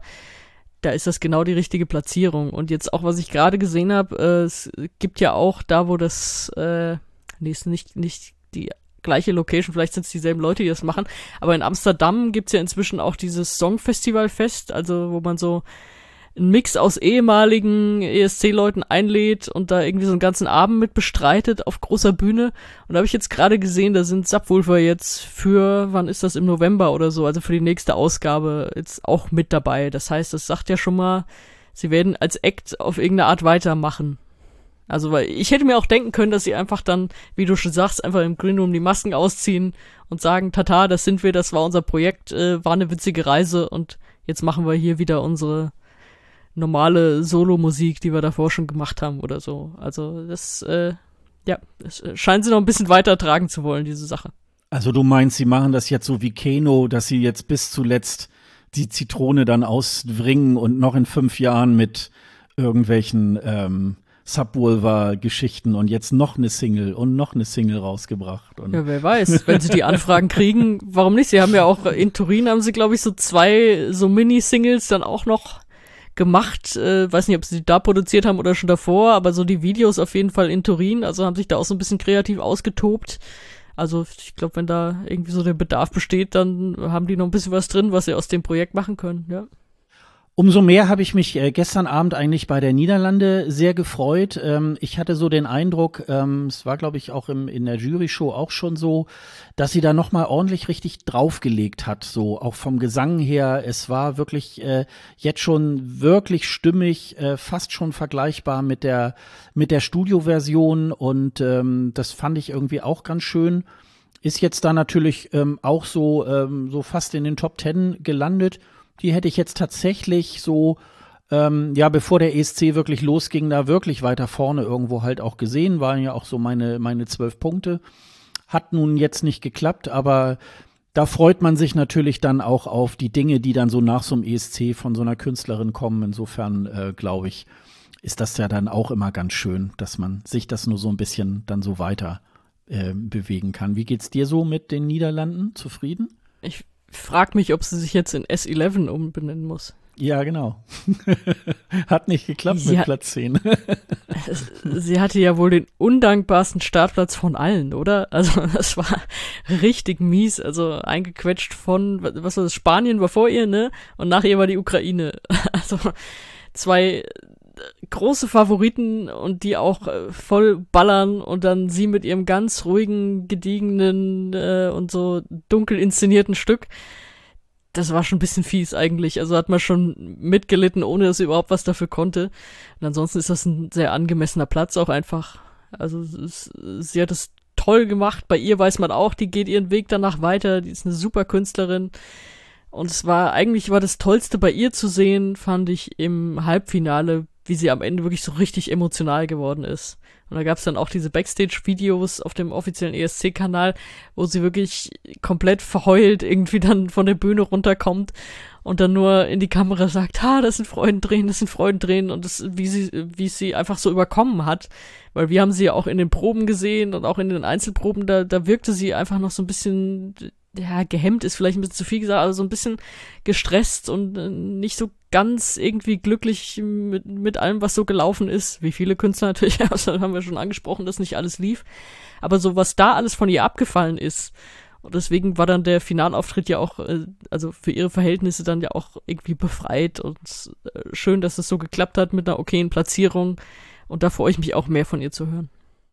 Ja, genau, das war dann so äh, Spanien, ne, so voller Leben und äh, Sex und und ja und und ganz ganz äh, ganz wild und dann kam sie irgendwie, ach ja, mir geht's ja nicht so gut und so. Ja. Das war so ein bisschen so, so war sehr ja. sehr krass irgendwie dann diese Abfolge. Ähm, also es waren sowieso einige Abfolgen, wo ich so dachte, ähm, ja, hätte man das nicht noch ein bisschen weiter entzerren, aber ich glaube, dann spielte dann dieses Auf- und Abbauen irgendwie dann auch wiederum eine Rolle.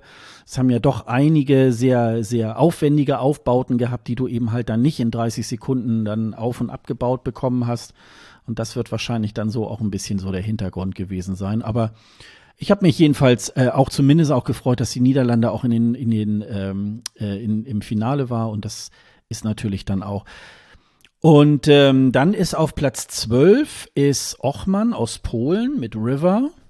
Ich persönlich kann ja mit dem Song nicht so wahnsinnig viel anfangen. Äh, tolle Stimme, aber insgesamt, ähm, da geht's mir eher so ein bisschen, dass ich so denke, oh, boring irgendwie, oh, finde find ich, find ich langweilig, finde ich nicht gut. Also ich mochte das. Ich mochte seine Stimme und äh, seine Art zu singen.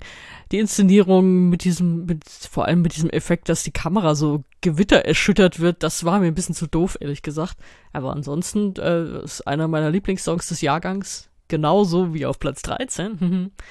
Auch ein bisschen fies weggekommen eigentlich, der Stefan. Also der hat ja wirklich drunter gelitten, dass er, dass er diese scheiß Sonne da vor seinem Bildschirm hatte. Also durfte ja nicht mal ein Adler äh, fliegen zu sehen sein, weil einfach kein Platz für ihn war. Und aber der war so ein schöner Abschluss für die Show, fand ich eigentlich, weil ich hatte sehr gehofft, dass die Ukraine den Abschluss bilden darf, aber da sie ja erste Hälfte gezogen haben, ging das ja nicht.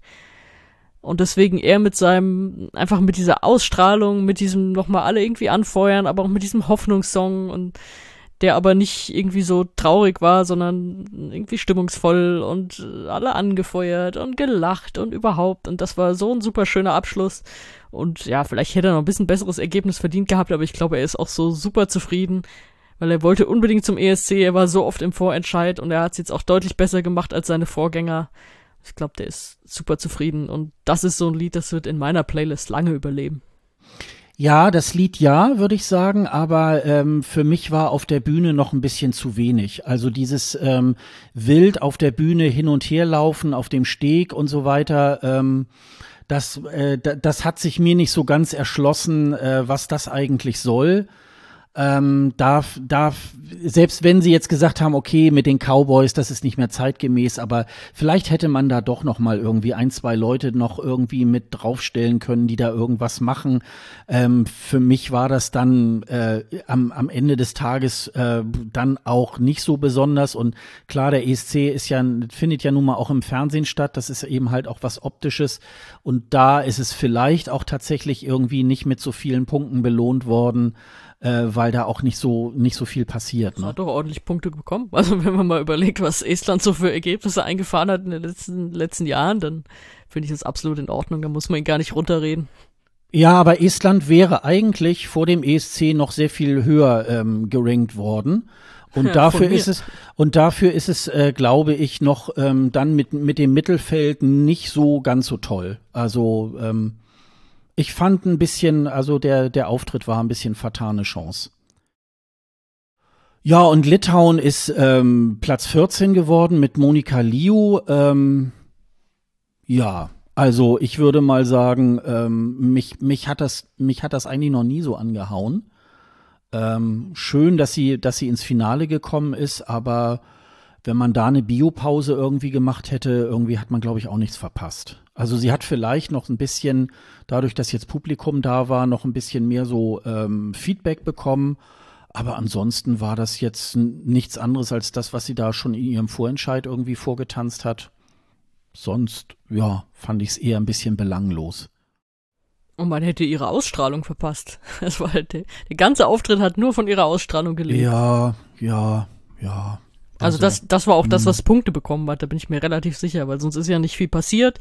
Man versteht jetzt auch nicht so viel, äh, ist ja schön, also Landessprache ist ja immer auch irgendwie ein Pluspunkt, aber ja, also es, es ist ein netter Song, haut mich jetzt nicht weg, sie ist halt wunderbar und ich finde, sie hat das gut rübergebracht, einfach was sie für eine coole Person ist in diesem Auftritt, wie sie dann auch mit dem Publikum so ein bisschen geflirtet mehr oder weniger hat Und das wird auch das Einzige gewesen sein, was sie dann so relativ weit nach vorne gebracht hat, weil ich hätte sie jetzt ein bisschen weiter hinten erwartet, muss ich sagen.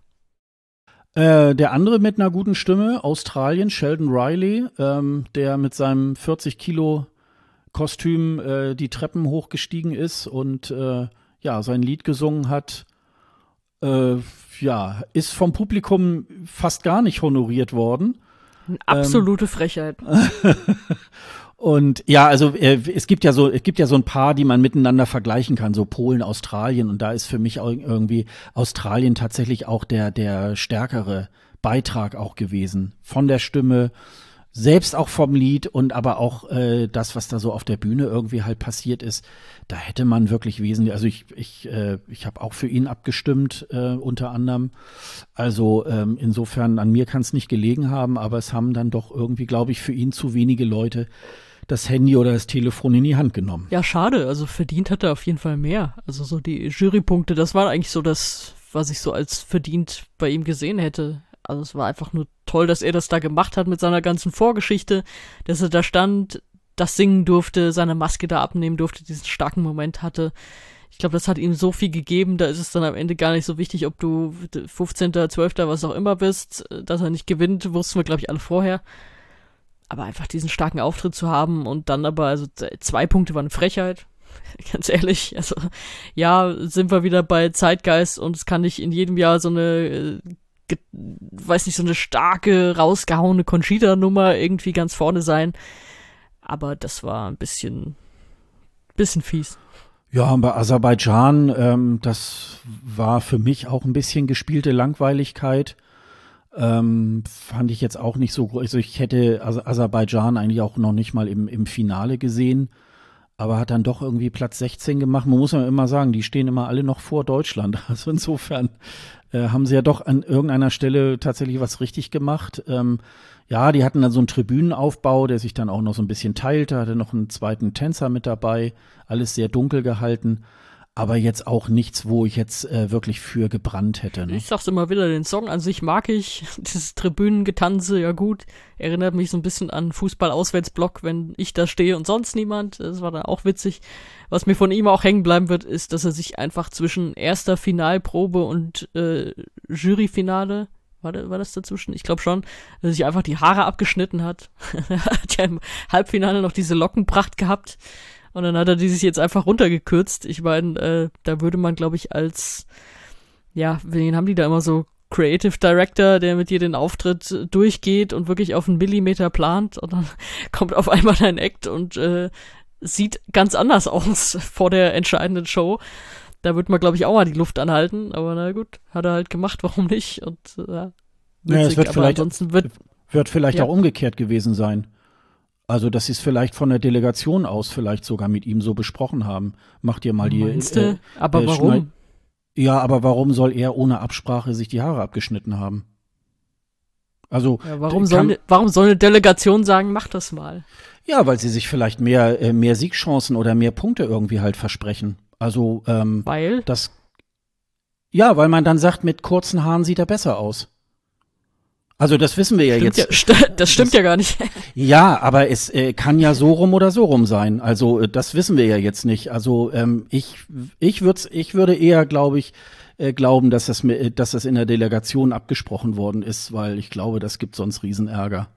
Glaube das. Ähm, okay, also wenn die sich wenn die sich vorher gesagt haben, wenn wir im Halbfinale weiterkommen, dann gehen wir ins Finale, aber mit äh, abgeschnittenen Haaren. Ja. Das wäre auch interessant. ja. Ja, und die Schweiz, Marius Bär, ähm, ja, der ist, der ist leider mit null Punkten äh, in, äh, also hat keine Punkte gekriegt vom, von den Zuschauern. Das finde ich eigentlich auch ein bisschen schade. Aber nichtsdestotrotz ist es natürlich auch so ein, so ein Song, der natürlich auch ähm, ja eher ein bisschen gewöhnlicher ist und äh, da eben halt dann auch so ein bisschen seine Schwierigkeiten auch, ähm, auch dann hatte. Wobei Marius Bär natürlich auch mit toller Stimme, auch ähm, hat natürlich auch so ein kleines, feines Lied gehabt, aber ist eben dann wahrscheinlich beim Publikum auch nicht wirklich angekommen. Ne? Ja, das ist wieder der Unterschied zwischen null Punkte, weil es war was ganz Schlimmes, Peinliches und äh, null Punkte, weil, keine Ahnung, eigentlich nicht verdient und bei ihm war es eigentlich nicht verdient, weil er so ein guter Sänger ist. Der Song kann man mögen, kann man nicht mögen, aber er als, als Typ und als Sänger und als Künstler überhaupt keine Null Punkte verdient. Und an der Stelle würde ich mal sagen, ich bin immer noch total unglücklich mit dieser Art der Punktevergabe aktuell. Weil erstmal, okay, wir kriegen davor diese äh, mit äh, Spokespersons serviert, das sind einfach die Punkte vom Vortag, also die niemand richtig nachvollziehen kann, weil einfach niemand, fast niemand diese Show gesehen hat, auf deren Grundlage diese Punkte vergeben werden. Das ist das eine. Aber diese Idee, die sie jetzt dann vor einigen Jahren hatten, zu sagen, okay, wir kippen danach die Televoting-Punkte drauf und nennen da jeden einzeln. Und ich habe wirklich noch keine endgültige Idee, wie man es besser machen kann. Aber vielleicht wäre eine Idee, es besser zu machen, dass man sagt, okay, diejenigen, die, äh, was weiß ich, eine einstellige Punktzahl haben oder die zehn schlechtesten im Televoting oder so, dass man die auf eine Art draufkippt, wie man auch bei den bei den Jurypunktevergaben die ersten Punkte draufkippt. Also, dass man nicht jeden outcallt, der einfach sau wenig Punkte bekommen hat. Weil das sind immer richtig fiese, unangenehme Momente, die die Leute auch einfach nicht verdient haben. Also, weil wir haben ja gesagt, Deutschland hat ja immerhin sechs Punkte bekommen. Das ist ja jetzt nichts für irgendwie schreckliche Rückblicke, aber es ist auch nicht super viel. Aber dann, wenn es halt irgendwie heißt, in Australien zwei Punkte und die Schweiz null Punkte. Das sind so fiese Momente. Ich finde, der ESC steht eigentlich genau nicht für diese fiesen Momente, weil du machst es ja im Halbfinale auch nicht, dass du jeden einzelnen durchgehst und dann äh, sechs, sieben, acht Acts irgendwie sagst und ihr habt es nicht geschafft und dann irgendwie die traurigen Gesichter einfängst. Deswegen hätte ich da gerne irgendeine andere Lösung, weil es super fies ist, Leuten dann zu sagen, hä, du hast null Punkte, du hast zwei Punkte und so weiter. Also das, das wird dieser Show und das, wofür die Show steht, einfach nicht gerecht. Da hätte ich gerne eine andere Lösung, wie auch immer die aussieht. Ja, ich glaube, dieses mit den zwölf Punkten ist ja aus einer Zeit gekommen, äh, wo eigentlich ähm, es nur ein Finale gab äh, vielleicht sogar auch nur zwölf Kandidaten äh, zur Auswahl standen, vielleicht auch mal 15 oder 16, 17. Und da war es dann damals noch relativ unwahrscheinlich, dass jemand null Punkte hat, äh, ist auch vorgekommen, aber äh, nicht so häufig. Ich denke mal, dadurch, dass jetzt mittlerweile ähm, 25 oder 26 daran teilnehmen, müsste man eigentlich auch Punkte von 1 bis 26 auch vergeben. Und dann hast du natürlich auch diese äh, das wird sich nicht darauf auswirken, ob jetzt jemand dann äh, plötzlich der Sieger ist oder nicht. Aber im unteren Bereich würden dann halt ähm, die Teilnehmer eben halt auch ihre Punkte bekommen, die sie dann eigentlich von den Juries oder auch vom Televoting in Wirklichkeit bekommen würden. Deswegen könnte man ja dann trotzdem einfach auch nur die äh, einzelnen, die, die, ja, die Höchstpunktzahl für den jeweilig, fürs jeweilige Land sagen. Und dann wäre das so ein bisschen abgespechter und dann würde so schnell auch keiner null Punkte mehr bekommen, weil jeder sozusagen äh, irgendwas bekommt, wenn auch nur ein Punkt oder so.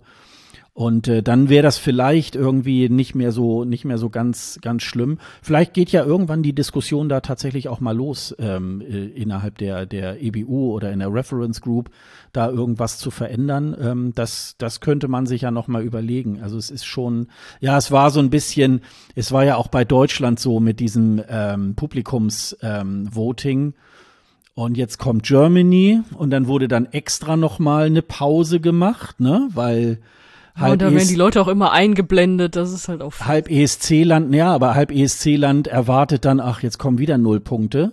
So, und dann, na gut, waren es sechs, irgendwie, da war man dann schon ein bisschen erleichtert. Aber das ist eben halt so, ähm, äh, ja, ganz, ganz, ganz schlimm. Äh, also wahrscheinlich muss man das auch mal wirklich diskutieren, weil ähm, dieses Punktesystem ist eben halt noch aus einer vergangenen Zeit, wo es noch gar nicht so viele, so viele Teilnehmer auch wirklich gab. Also ähm, das wäre vielleicht so die Lösung, die ich jetzt mir so ad hoc irgendwie dabei überlegen würde. Das ist ja, eben halt. Ob man von den zwölf Punkten weggeht, ist halt die Frage, weil das ist ja schon ja, so was sehr Ikonisches ja, vom ESC. Ja.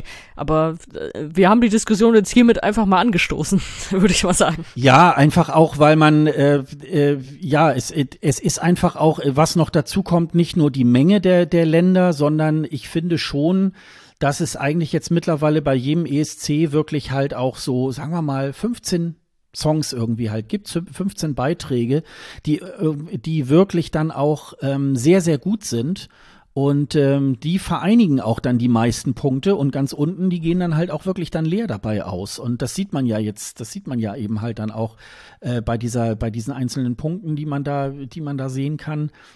Aber das, ähm, ja, also ähm, Herr Österdahl, ne, tun Sie was. wir werden das evaluieren. Genau, genau. Also da muss man vielleicht dazu sagen, wir haben eine Pressekonferenz mit ihm gesehen unter der Woche und da war das seine Standardantwort auf alles, also wirklich auf alles. Wenn du ihn gefragt hättest, äh, Herr Österdahl, wie geht's Ihnen heute, hätte er auch gesagt, wir werden es am Ende des Tages evaluieren und dann äh, zeitnah bekannt geben, wenn, wenn wir was bekannt zu geben haben, so ungefähr. Ja, ähm, wollen wir weitermachen oder wollen wir jetzt noch mal irgendwie die die Highlights so in, in im Keller noch mal also äh, vielleicht The Rasmus ähm, die sind ja leider sehr weit unten gelandet mit äh, Platz 21 ähm, aber ich finde die haben guten Auftritt gemacht ähm, das, da hat man wirklich gesehen, äh, oh, da, da hat man sich irgendwie Gedanken gemacht mit, den, mit diesen übergroßen Luftballons und ähm, man fühlte sich auch gleich wieder in die Zeit zurückversetzt, wo sie dann ihre großen Hits hatten. Also ähm, fand ich, also ich fand es schon mal, ich fand es sehr unterhaltsam. Ja, ich auch. Hätte auch gedacht, dass sie ein bisschen weiter oben landen, hätte ich ihnen auch gegönnt die waren jetzt so ein Fall, bei denen, bei dem ich gesagt hätte, oh, das mit dem Backtrack, da ist sehr viel Vocals drauf. Also wenn es immer heißt, okay, äh, die Hauptstimme muss natürlich trotzdem live sein, selbst wenn wir Stimmen auf dem Band jetzt äh, seit zwei Jahren auch, ja, wenn wir sie zulassen und sie werden es wahrscheinlich auch nicht mehr zurücknehmen. Es war ja am Anfang so, ach, Corona und damit nicht so viele Leute auf der Bühne sein müssen, damit die Delegationen nicht so groß werden.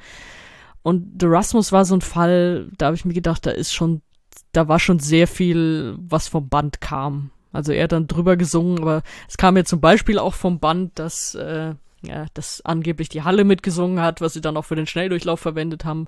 Es war natürlich auch nicht echt und das ist mir bei denen krass aufgefallen. Das ist mir übrigens auch bei Subwoofer aufgefallen und zwar aus einem ganz bestimmten Grund, weil deren Backtrack, ich weiß nicht, ob du da noch geschaut hast, aber deren Backtrack gab's komplett zu hören am Ende des Juryfinals. Weil das muss man mal so ein bisschen erklären. Natürlich das äh, Juryfinale, da treten alle Acts äh, live auf, ganz normal. Auf der Grundlage wird ja dann auch, äh, werden dann auch die Punkte von den Jurys vergeben. Aber es ist ja auch eine Durchlaufprobe für die Show. Das heißt, da werden auch alle anderen Elemente mit eingespielt und Mikas Auftritt gab's da und äh, alles halt irgendwie.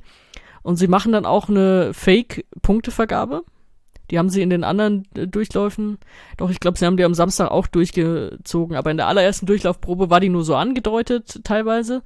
Aber da haben sie die einmal komplett durchgezogen, auch mit so ziemlich allen Spokespersons. Also Barbara Schöneberger war da auch schon zu sehen, die halt einfach dann Fake-Punkte verteilen. Und dann werden danach, äh, wird dann auch so ein Zuschauervoting auch nochmal mit Fake-Punkten gemacht. Und dieses ganze Fake-Voting hatte Norwegen gewonnen. Also wurden die dann auch, wie gesagt, weil die Show halt einmal so durchgeplant wird, äh, wurde dann am Ende auch hier und äh, Norwegen hat gewonnen. Natürlich standen die dann nicht mehr selbst auf der Bühne, sondern wurde mit Stand-ins gemacht und hier und jetzt kriegt ihr die Trophäe und jetzt einfach nochmal Siegerauftritt. Und dann wurde für diesen jetzt einfach nochmal Siegerauftritt, wurde halt deren Backtrack gespielt. Zu dem aber niemand gesungen hat, weil es war ja niemand da. Es standen ja einfach nur ein paar Stand-ins auf der Bühne und äh, haben für die Kamera so getan, als wenn sie jetzt vielleicht Zapfwulfer oder auch nicht. Und da hat man auch gehört, da war schon sehr viel drauf. Also es wird ja im Live-Auftritt, merkt man ja auch, dass es nicht alles live ist, was da an Stimme zu hören ist. Aber das nochmal so vor Augen und vor allem vor Ohren geführt zu bekommen, das war schon krass. Also da bin ich mir ehrlich gesagt nicht sicher, ob ich das so haben will, auch für die kommenden Jahre. Ja, das ist ja immer, weil da, weil ähm, diese, diese Dinge jetzt eingespielt werden können. Das ist jetzt erlaubt, ne? Früher hat man dann mal die, die die Backings und so weiter mussten auch live einsingen. Das hat man jetzt gelassen und ich glaube, das wird man jetzt auch so, wird man auch beibehalten. Das wird jetzt nicht mehr so ein Oh, Corona-Ding und wir wollen die Delegation klein halten, sondern ähm, das, ich denke mal, das, das wird man jetzt auch weiterhin so haben wollen. Und der Knackpunkt ist eben halt jetzt noch die Hauptstimme, ne? Wenn sie daran ja, gehen. aber selbst das, also, das würde ich jetzt bei Erasmus und Subwoofer und so würde ich schon sagen, so, ja, da war, da hatte die Hauptstimme aber auch schon sehr viel Bandunterstützung. Also das war mir da schon zu viel. Es geht bei anderen dann teilweise auch noch in die Richtung, aber das sind jetzt zwei Beispiele, was mir halt krass aufgefallen. Mhm. Ja, ja, klar, aber das wird dann vielleicht auch noch mal mehr. Das schauen sich vielleicht andere Delegationen auch noch ab und machen das dann nächstes Jahr vielleicht dann auch mehr. Aber es ist dann halt vielleicht die Frage, vielleicht wird das dann auch irgendwann von, vom Publikum dann auch wieder abgestraft. Ähm, das äh, kann man vielleicht bei Finnland jetzt auch sagen. Vielleicht sind sie dann deswegen auch so weit hinten gelandet, weil das vielleicht der Zuschauer auch durchschaut. Also die Leute sind ja auch nicht wirklich blöd. Also das äh, ähm, gerade so ESC-Fans, die dann wirklich auch auf jeden Wimpernschlag irgendwie schauen, die, die merken das halt. Und ähm, vielleicht ist es dann ein Grund mehr, da mal nicht anzurufen.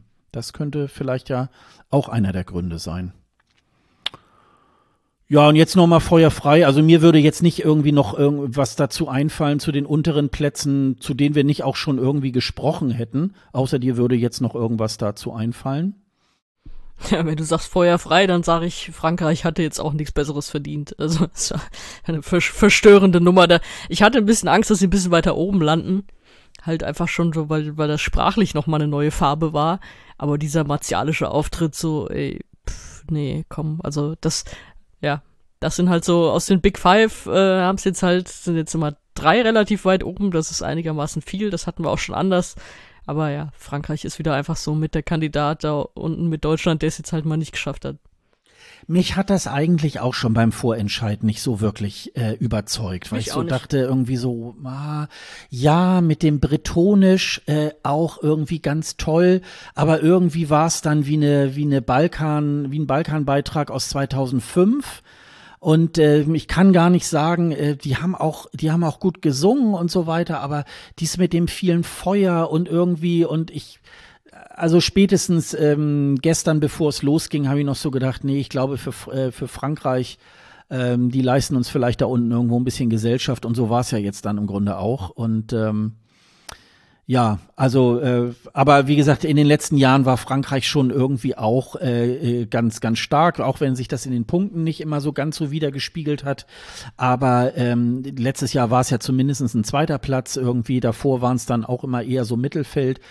Aber da mache ich mir eigentlich wenig Gedanken, weil ähm, die da schon eigentlich einen Weg eingeschlagen haben, der mich da eigentlich auch sehr zuversichtlich auch ähm, sehen lässt. Ja, gestern äh, hat's noch ähm, das fand ich noch, ähm, ich hatte gestern ein bisschen Probleme, technische Probleme, in diese äh, Sieger-PK irgendwie in die Pressekonferenz äh, von der Ukraine reinzukommen. Hab dann aber auch, äh, hab's dann doch irgendwie geschafft mit ein bisschen so, ja, Kamera freigeben und so, das war dann wohl irgendwie der Grund. Ähm, da wurde dann tatsächlich auch dieses Thema angeschnitten, irgendwie, ja, ähm, Ukraine, wo wird denn das stattfinden? Wollen Sie da mit jemandem in äh, Kooperation treten? Und äh, die ukrainische Delegation will ja allen Ernstes das in der Ukraine stattfinden lassen. Ich glaube, dass das nicht so leicht werden wird oder auch im Grunde unmöglich. Ähm, siehst du dann, siehst du dann Grund, dass, dass man das jetzt im Moment so sagt? Äh, dass die das so sagen, auf jeden Fall. Das ist ja, die wollen ja damit auch Zeichen setzen. Das wollten sie ja sowieso auch mit ihren, allein schon, dass sie bei Pre-Partys aufgetreten sind, dass sie ja wirklich jede Interviewanfrage irgendwie angenommen haben und so und das auch ausführlich alles beantwortet haben und so. Das ist ja, natürlich wollen die aufmerksam machen auf alles, was passiert. Das ist ja auch richtig so und das ist, da fühle ich mich auch nicht als Gehilfe, wenn ich das irgendwie weitertrage, weil es, es muss ja einfach irgendwie auch gemacht werden in dem Fall. Und dass sie dann sagen, okay, wir wollen in einer, wie haben sie es ausgedrückt, in einer freien und friedlichen Ukraine das nächstes Jahr austragen, dass sie das so als Ziel sehen und auch formulieren, ist ja völlig richtig. Ob das dann am Ende klappt, wir drücken ihnen allen sowas von die Daumen, dass das klappt, natürlich. Aber dass sie das so als Ziel formulieren müssen, das ist ja logisch. Also, was wir noch gar nicht besprochen haben, ist, dass zum Beispiel auch, äh, ich meine, der Präsident selbst, also Zelensky hat ja schon vor, bevor das Finale losging, hatte ja schon sozusagen einen Aufruf auf Instagram gepostet mit hier ähm, Ukraine heute äh, Eurovision und wir wollen das gewinnen und so und äh, votet für uns so. Also ich paraphrasiere ich jetzt gerade, weil ich es nicht nicht vor meinem Auge habe, aber das war ja schon kraftvoll. Also, weil ich hätte zum Beispiel gedacht, okay, wenn die gewinnen, dann wird er was dazu posten, so, um sich von wegen, um sich da sozusagen mit dem Sieg auch irgendwie noch ein bisschen was mit abzuholen und zu zeigen, aber dass er schon davor dazu aufruft und so, das, das war ja auch schon krass. Also, und dass er dann danach dann auch direkt postet, ja, wir wollen hier, äh, das, wir werden dann die Gastgeber sein und so. Das werden die sich ja auch nicht spontan alles überlegt haben. Also, dass sie sagen, wir wollen wirklich, dass es bei uns stattfindet. Und es ist jetzt noch ein Jahr dahin und ich, ich meine, es gibt ja auch dann die Abläufe, bis wann irgendwie feststeht, wer ist Host City und so, dass die es auf jeden Fall probieren werden. Natürlich, also wer will ihnen das verdenken? Und ich, ich meine, wir wünschen es ihnen allen so sehr, dass sie es schaffen und das in einer, ja, einfach in einer, in einer freien Ukraine ohne Krieg irgendwie, dass wir dann da alle den ESC feiern können. Natürlich, das wäre, das wäre einfach krass wichtig und super, wenn das irgendwie klappt. Und von daher logisch formulieren die das so. Aber es ist schon unrealistisch, finde ich. Also da müsste ja jetzt innerhalb der nächsten vier Wochen Frieden einkehren, dass man dann wirklich überlegen könnte, also unterstellt man jetzt mal, äh, ja, Russland zieht sich komplett zurück und es ist jetzt auch auch für später dann für die Besucher, für die Delegation, wer auch immer da äh, dann auch anreist, absolut sicher. Ähm, dann muss man ja irgendwie halt auch äh, eine Location finden. Keine Ahnung, ob diese, ob diese Arena da in Kiew, ob die überhaupt noch steht. Ich glaube, in Kiew ist ja sowieso nicht so wahnsinnig viel Bombardierung wie jetzt da so drumherum um die Stadt. Aber ähm, und die Planung muss ja eigentlich im Grunde genommen jetzt schon in der kommenden Woche losgehen. So ist das ja mittlerweile äh, bei so einem ESC. Und die Ukraine hat sich ja schon 2016, 2017 ja schon sehr schwer getan mit der Organisation, weil das ja auch eher so ein bisschen so ein Völkchen ist, sag mal so, die, die auch nicht ähm, alles so, so äh, am Schnürchen äh, organisieren, die das dann schon eher ein bisschen spontaner irgendwie halt machen. Da gab's ja auch irgendwie einige Verzögerungen, auch so noch weit bis in den Februar, März irgendwie halt hinein. Und ich glaube, das ist schon irgendwie halt äh, unrealistisch und da sollten sie sich, glaube ich, lieber einen Kooperationspartner. Man könnte ja auch überlegen, also hm, das Naheliegende ist natürlich dann den Zweitplatzierten zu nehmen, aber vielleicht irgendwie sich eher einen Nachbar auszusuchen, wie zum Beispiel Polen oder so, die ja schon eine sehr starke Nähe auch zur Ukraine irgendwie halt auch so haben. Und dass man das dann so nur so ein bisschen örtlich ein wenig versetzt und es da irgendwie halt dann macht und die Ukraine hat dann so ein bisschen, äh, nicht nur ein bisschen, sondern die Ukraine hat dann die Federführung.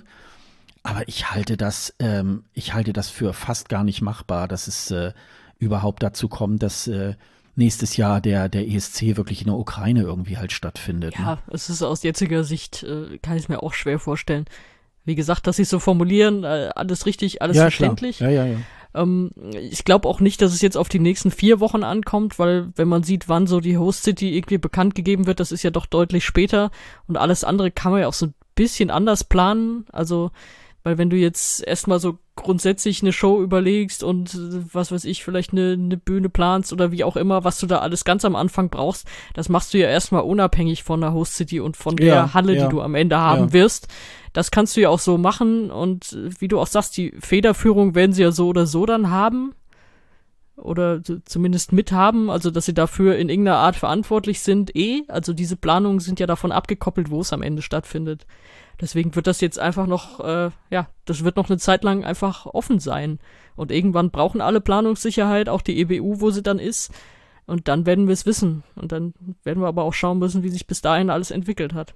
Ja, ich glaube, äh, ich, ähm, im Laufe des Sommers wird sich da und des Herbstes werden wir da wahrscheinlich überhaupt nichts hören. Da wird es jetzt im Hintergrund werden da die Gespräche geführt und ähm, da muss man ja natürlich auch die, die Sicherheitslage da so ein bisschen abklopfen und äh, aber ähm, es ist eine neue Herausforderung. Vorher war es irgendwie Corona, jetzt ist es die Ukraine. Mal gucken. Also ähm, insofern, äh, das hatte ich ja vorhin schon mal so angedeutet.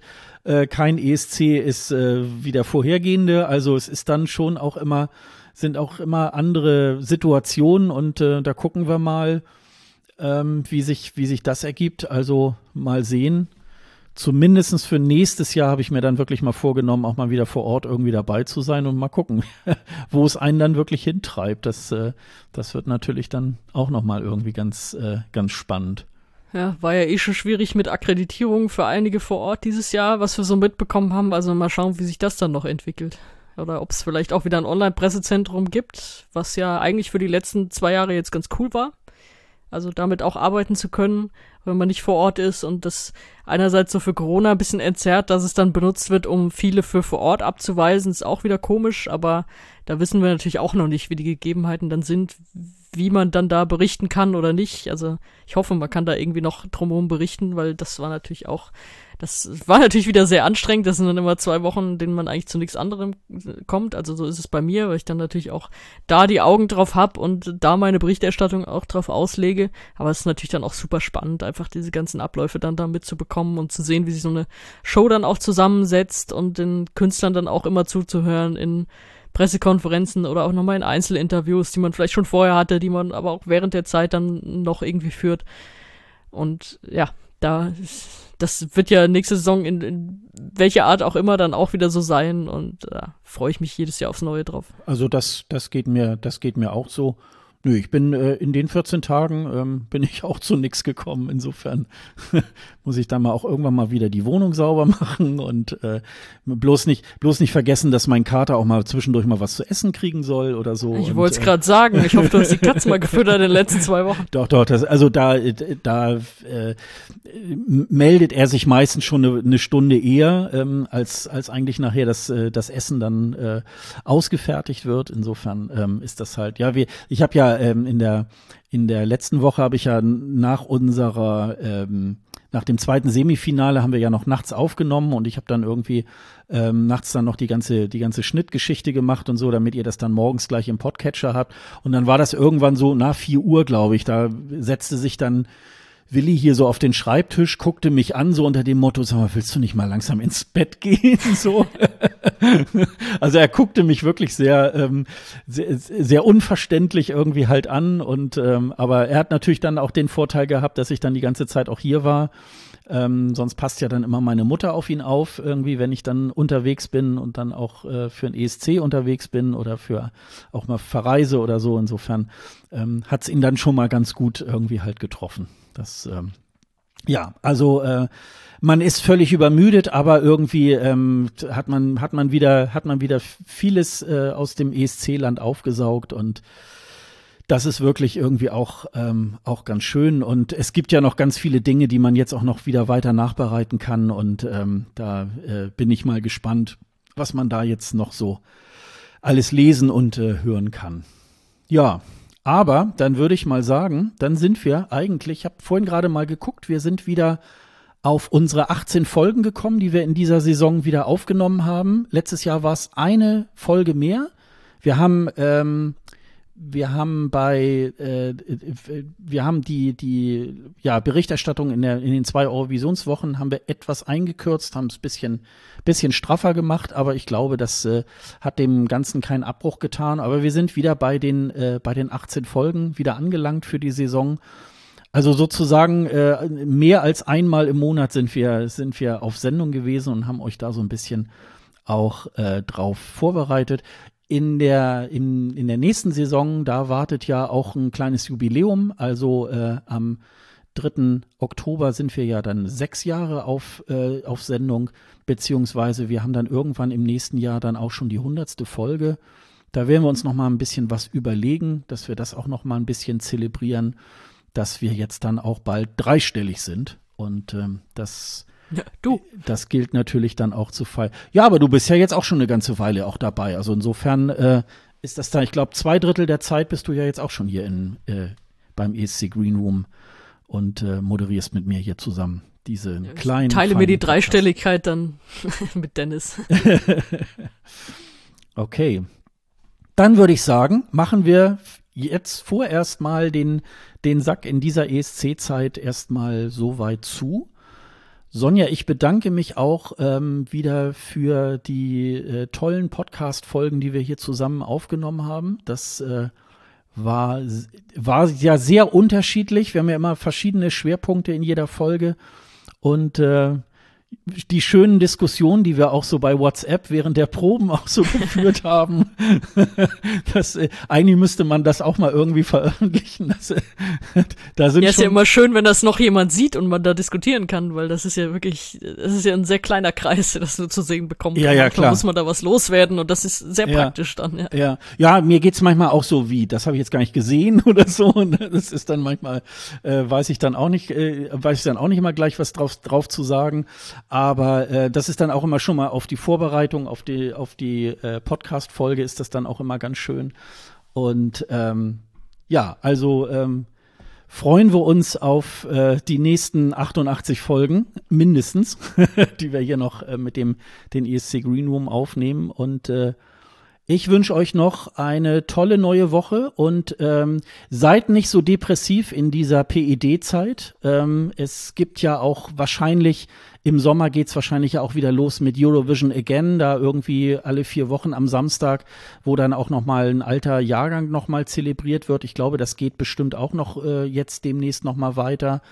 Ähm, es äh, gibt ja auch das ganze Jahr über immer noch äh, ganz, ganz schöne, ganz schöne Veranstaltungen ähm, die man vielleicht auch oder irgendwelche Sachen auf YouTube, die man sich nochmal angucken kann. Man kann auch jetzt nochmal diesen ESC nochmal Revue passieren lassen. Demnächst sind, kommt ja auch die DVD nochmal raus. Also das ähm, glaube ich, da, da, da gibt's für den ESC-Fan immer noch genug zu entdecken. Ja, dann würde ich sagen, äh, machen wir den Sack zu und äh, ich äh, wünsche euch einen schönen guten Morgen, guten Mittag, guten Abend und äh, tschüss oder ciao. Ciao.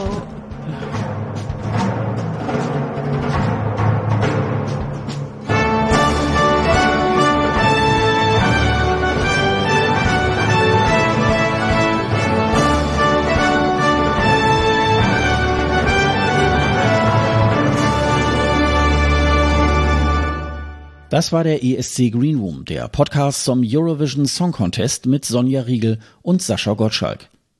Weitere Infos über den ESC und über diesen Podcast findet ihr auf escgreenroom.de. Dieser Podcast ist ebenfalls auf Twitter, Facebook und Instagram mit dem Handle ESC Greenroom zu finden. Wenn ihr Sonja und Sascha auf Social Media folgen möchtet, findet ihr die Kontaktdaten ebenfalls auf dieser Website unter dem Link Doppelspitze. Auf escgreenroom.de könnt ihr außerdem unter dem Post dieser Folge euren Kommentar hinterlassen. Ihr könnt aber auch eine Mail an kundendienst.escgreenroom.de schreiben.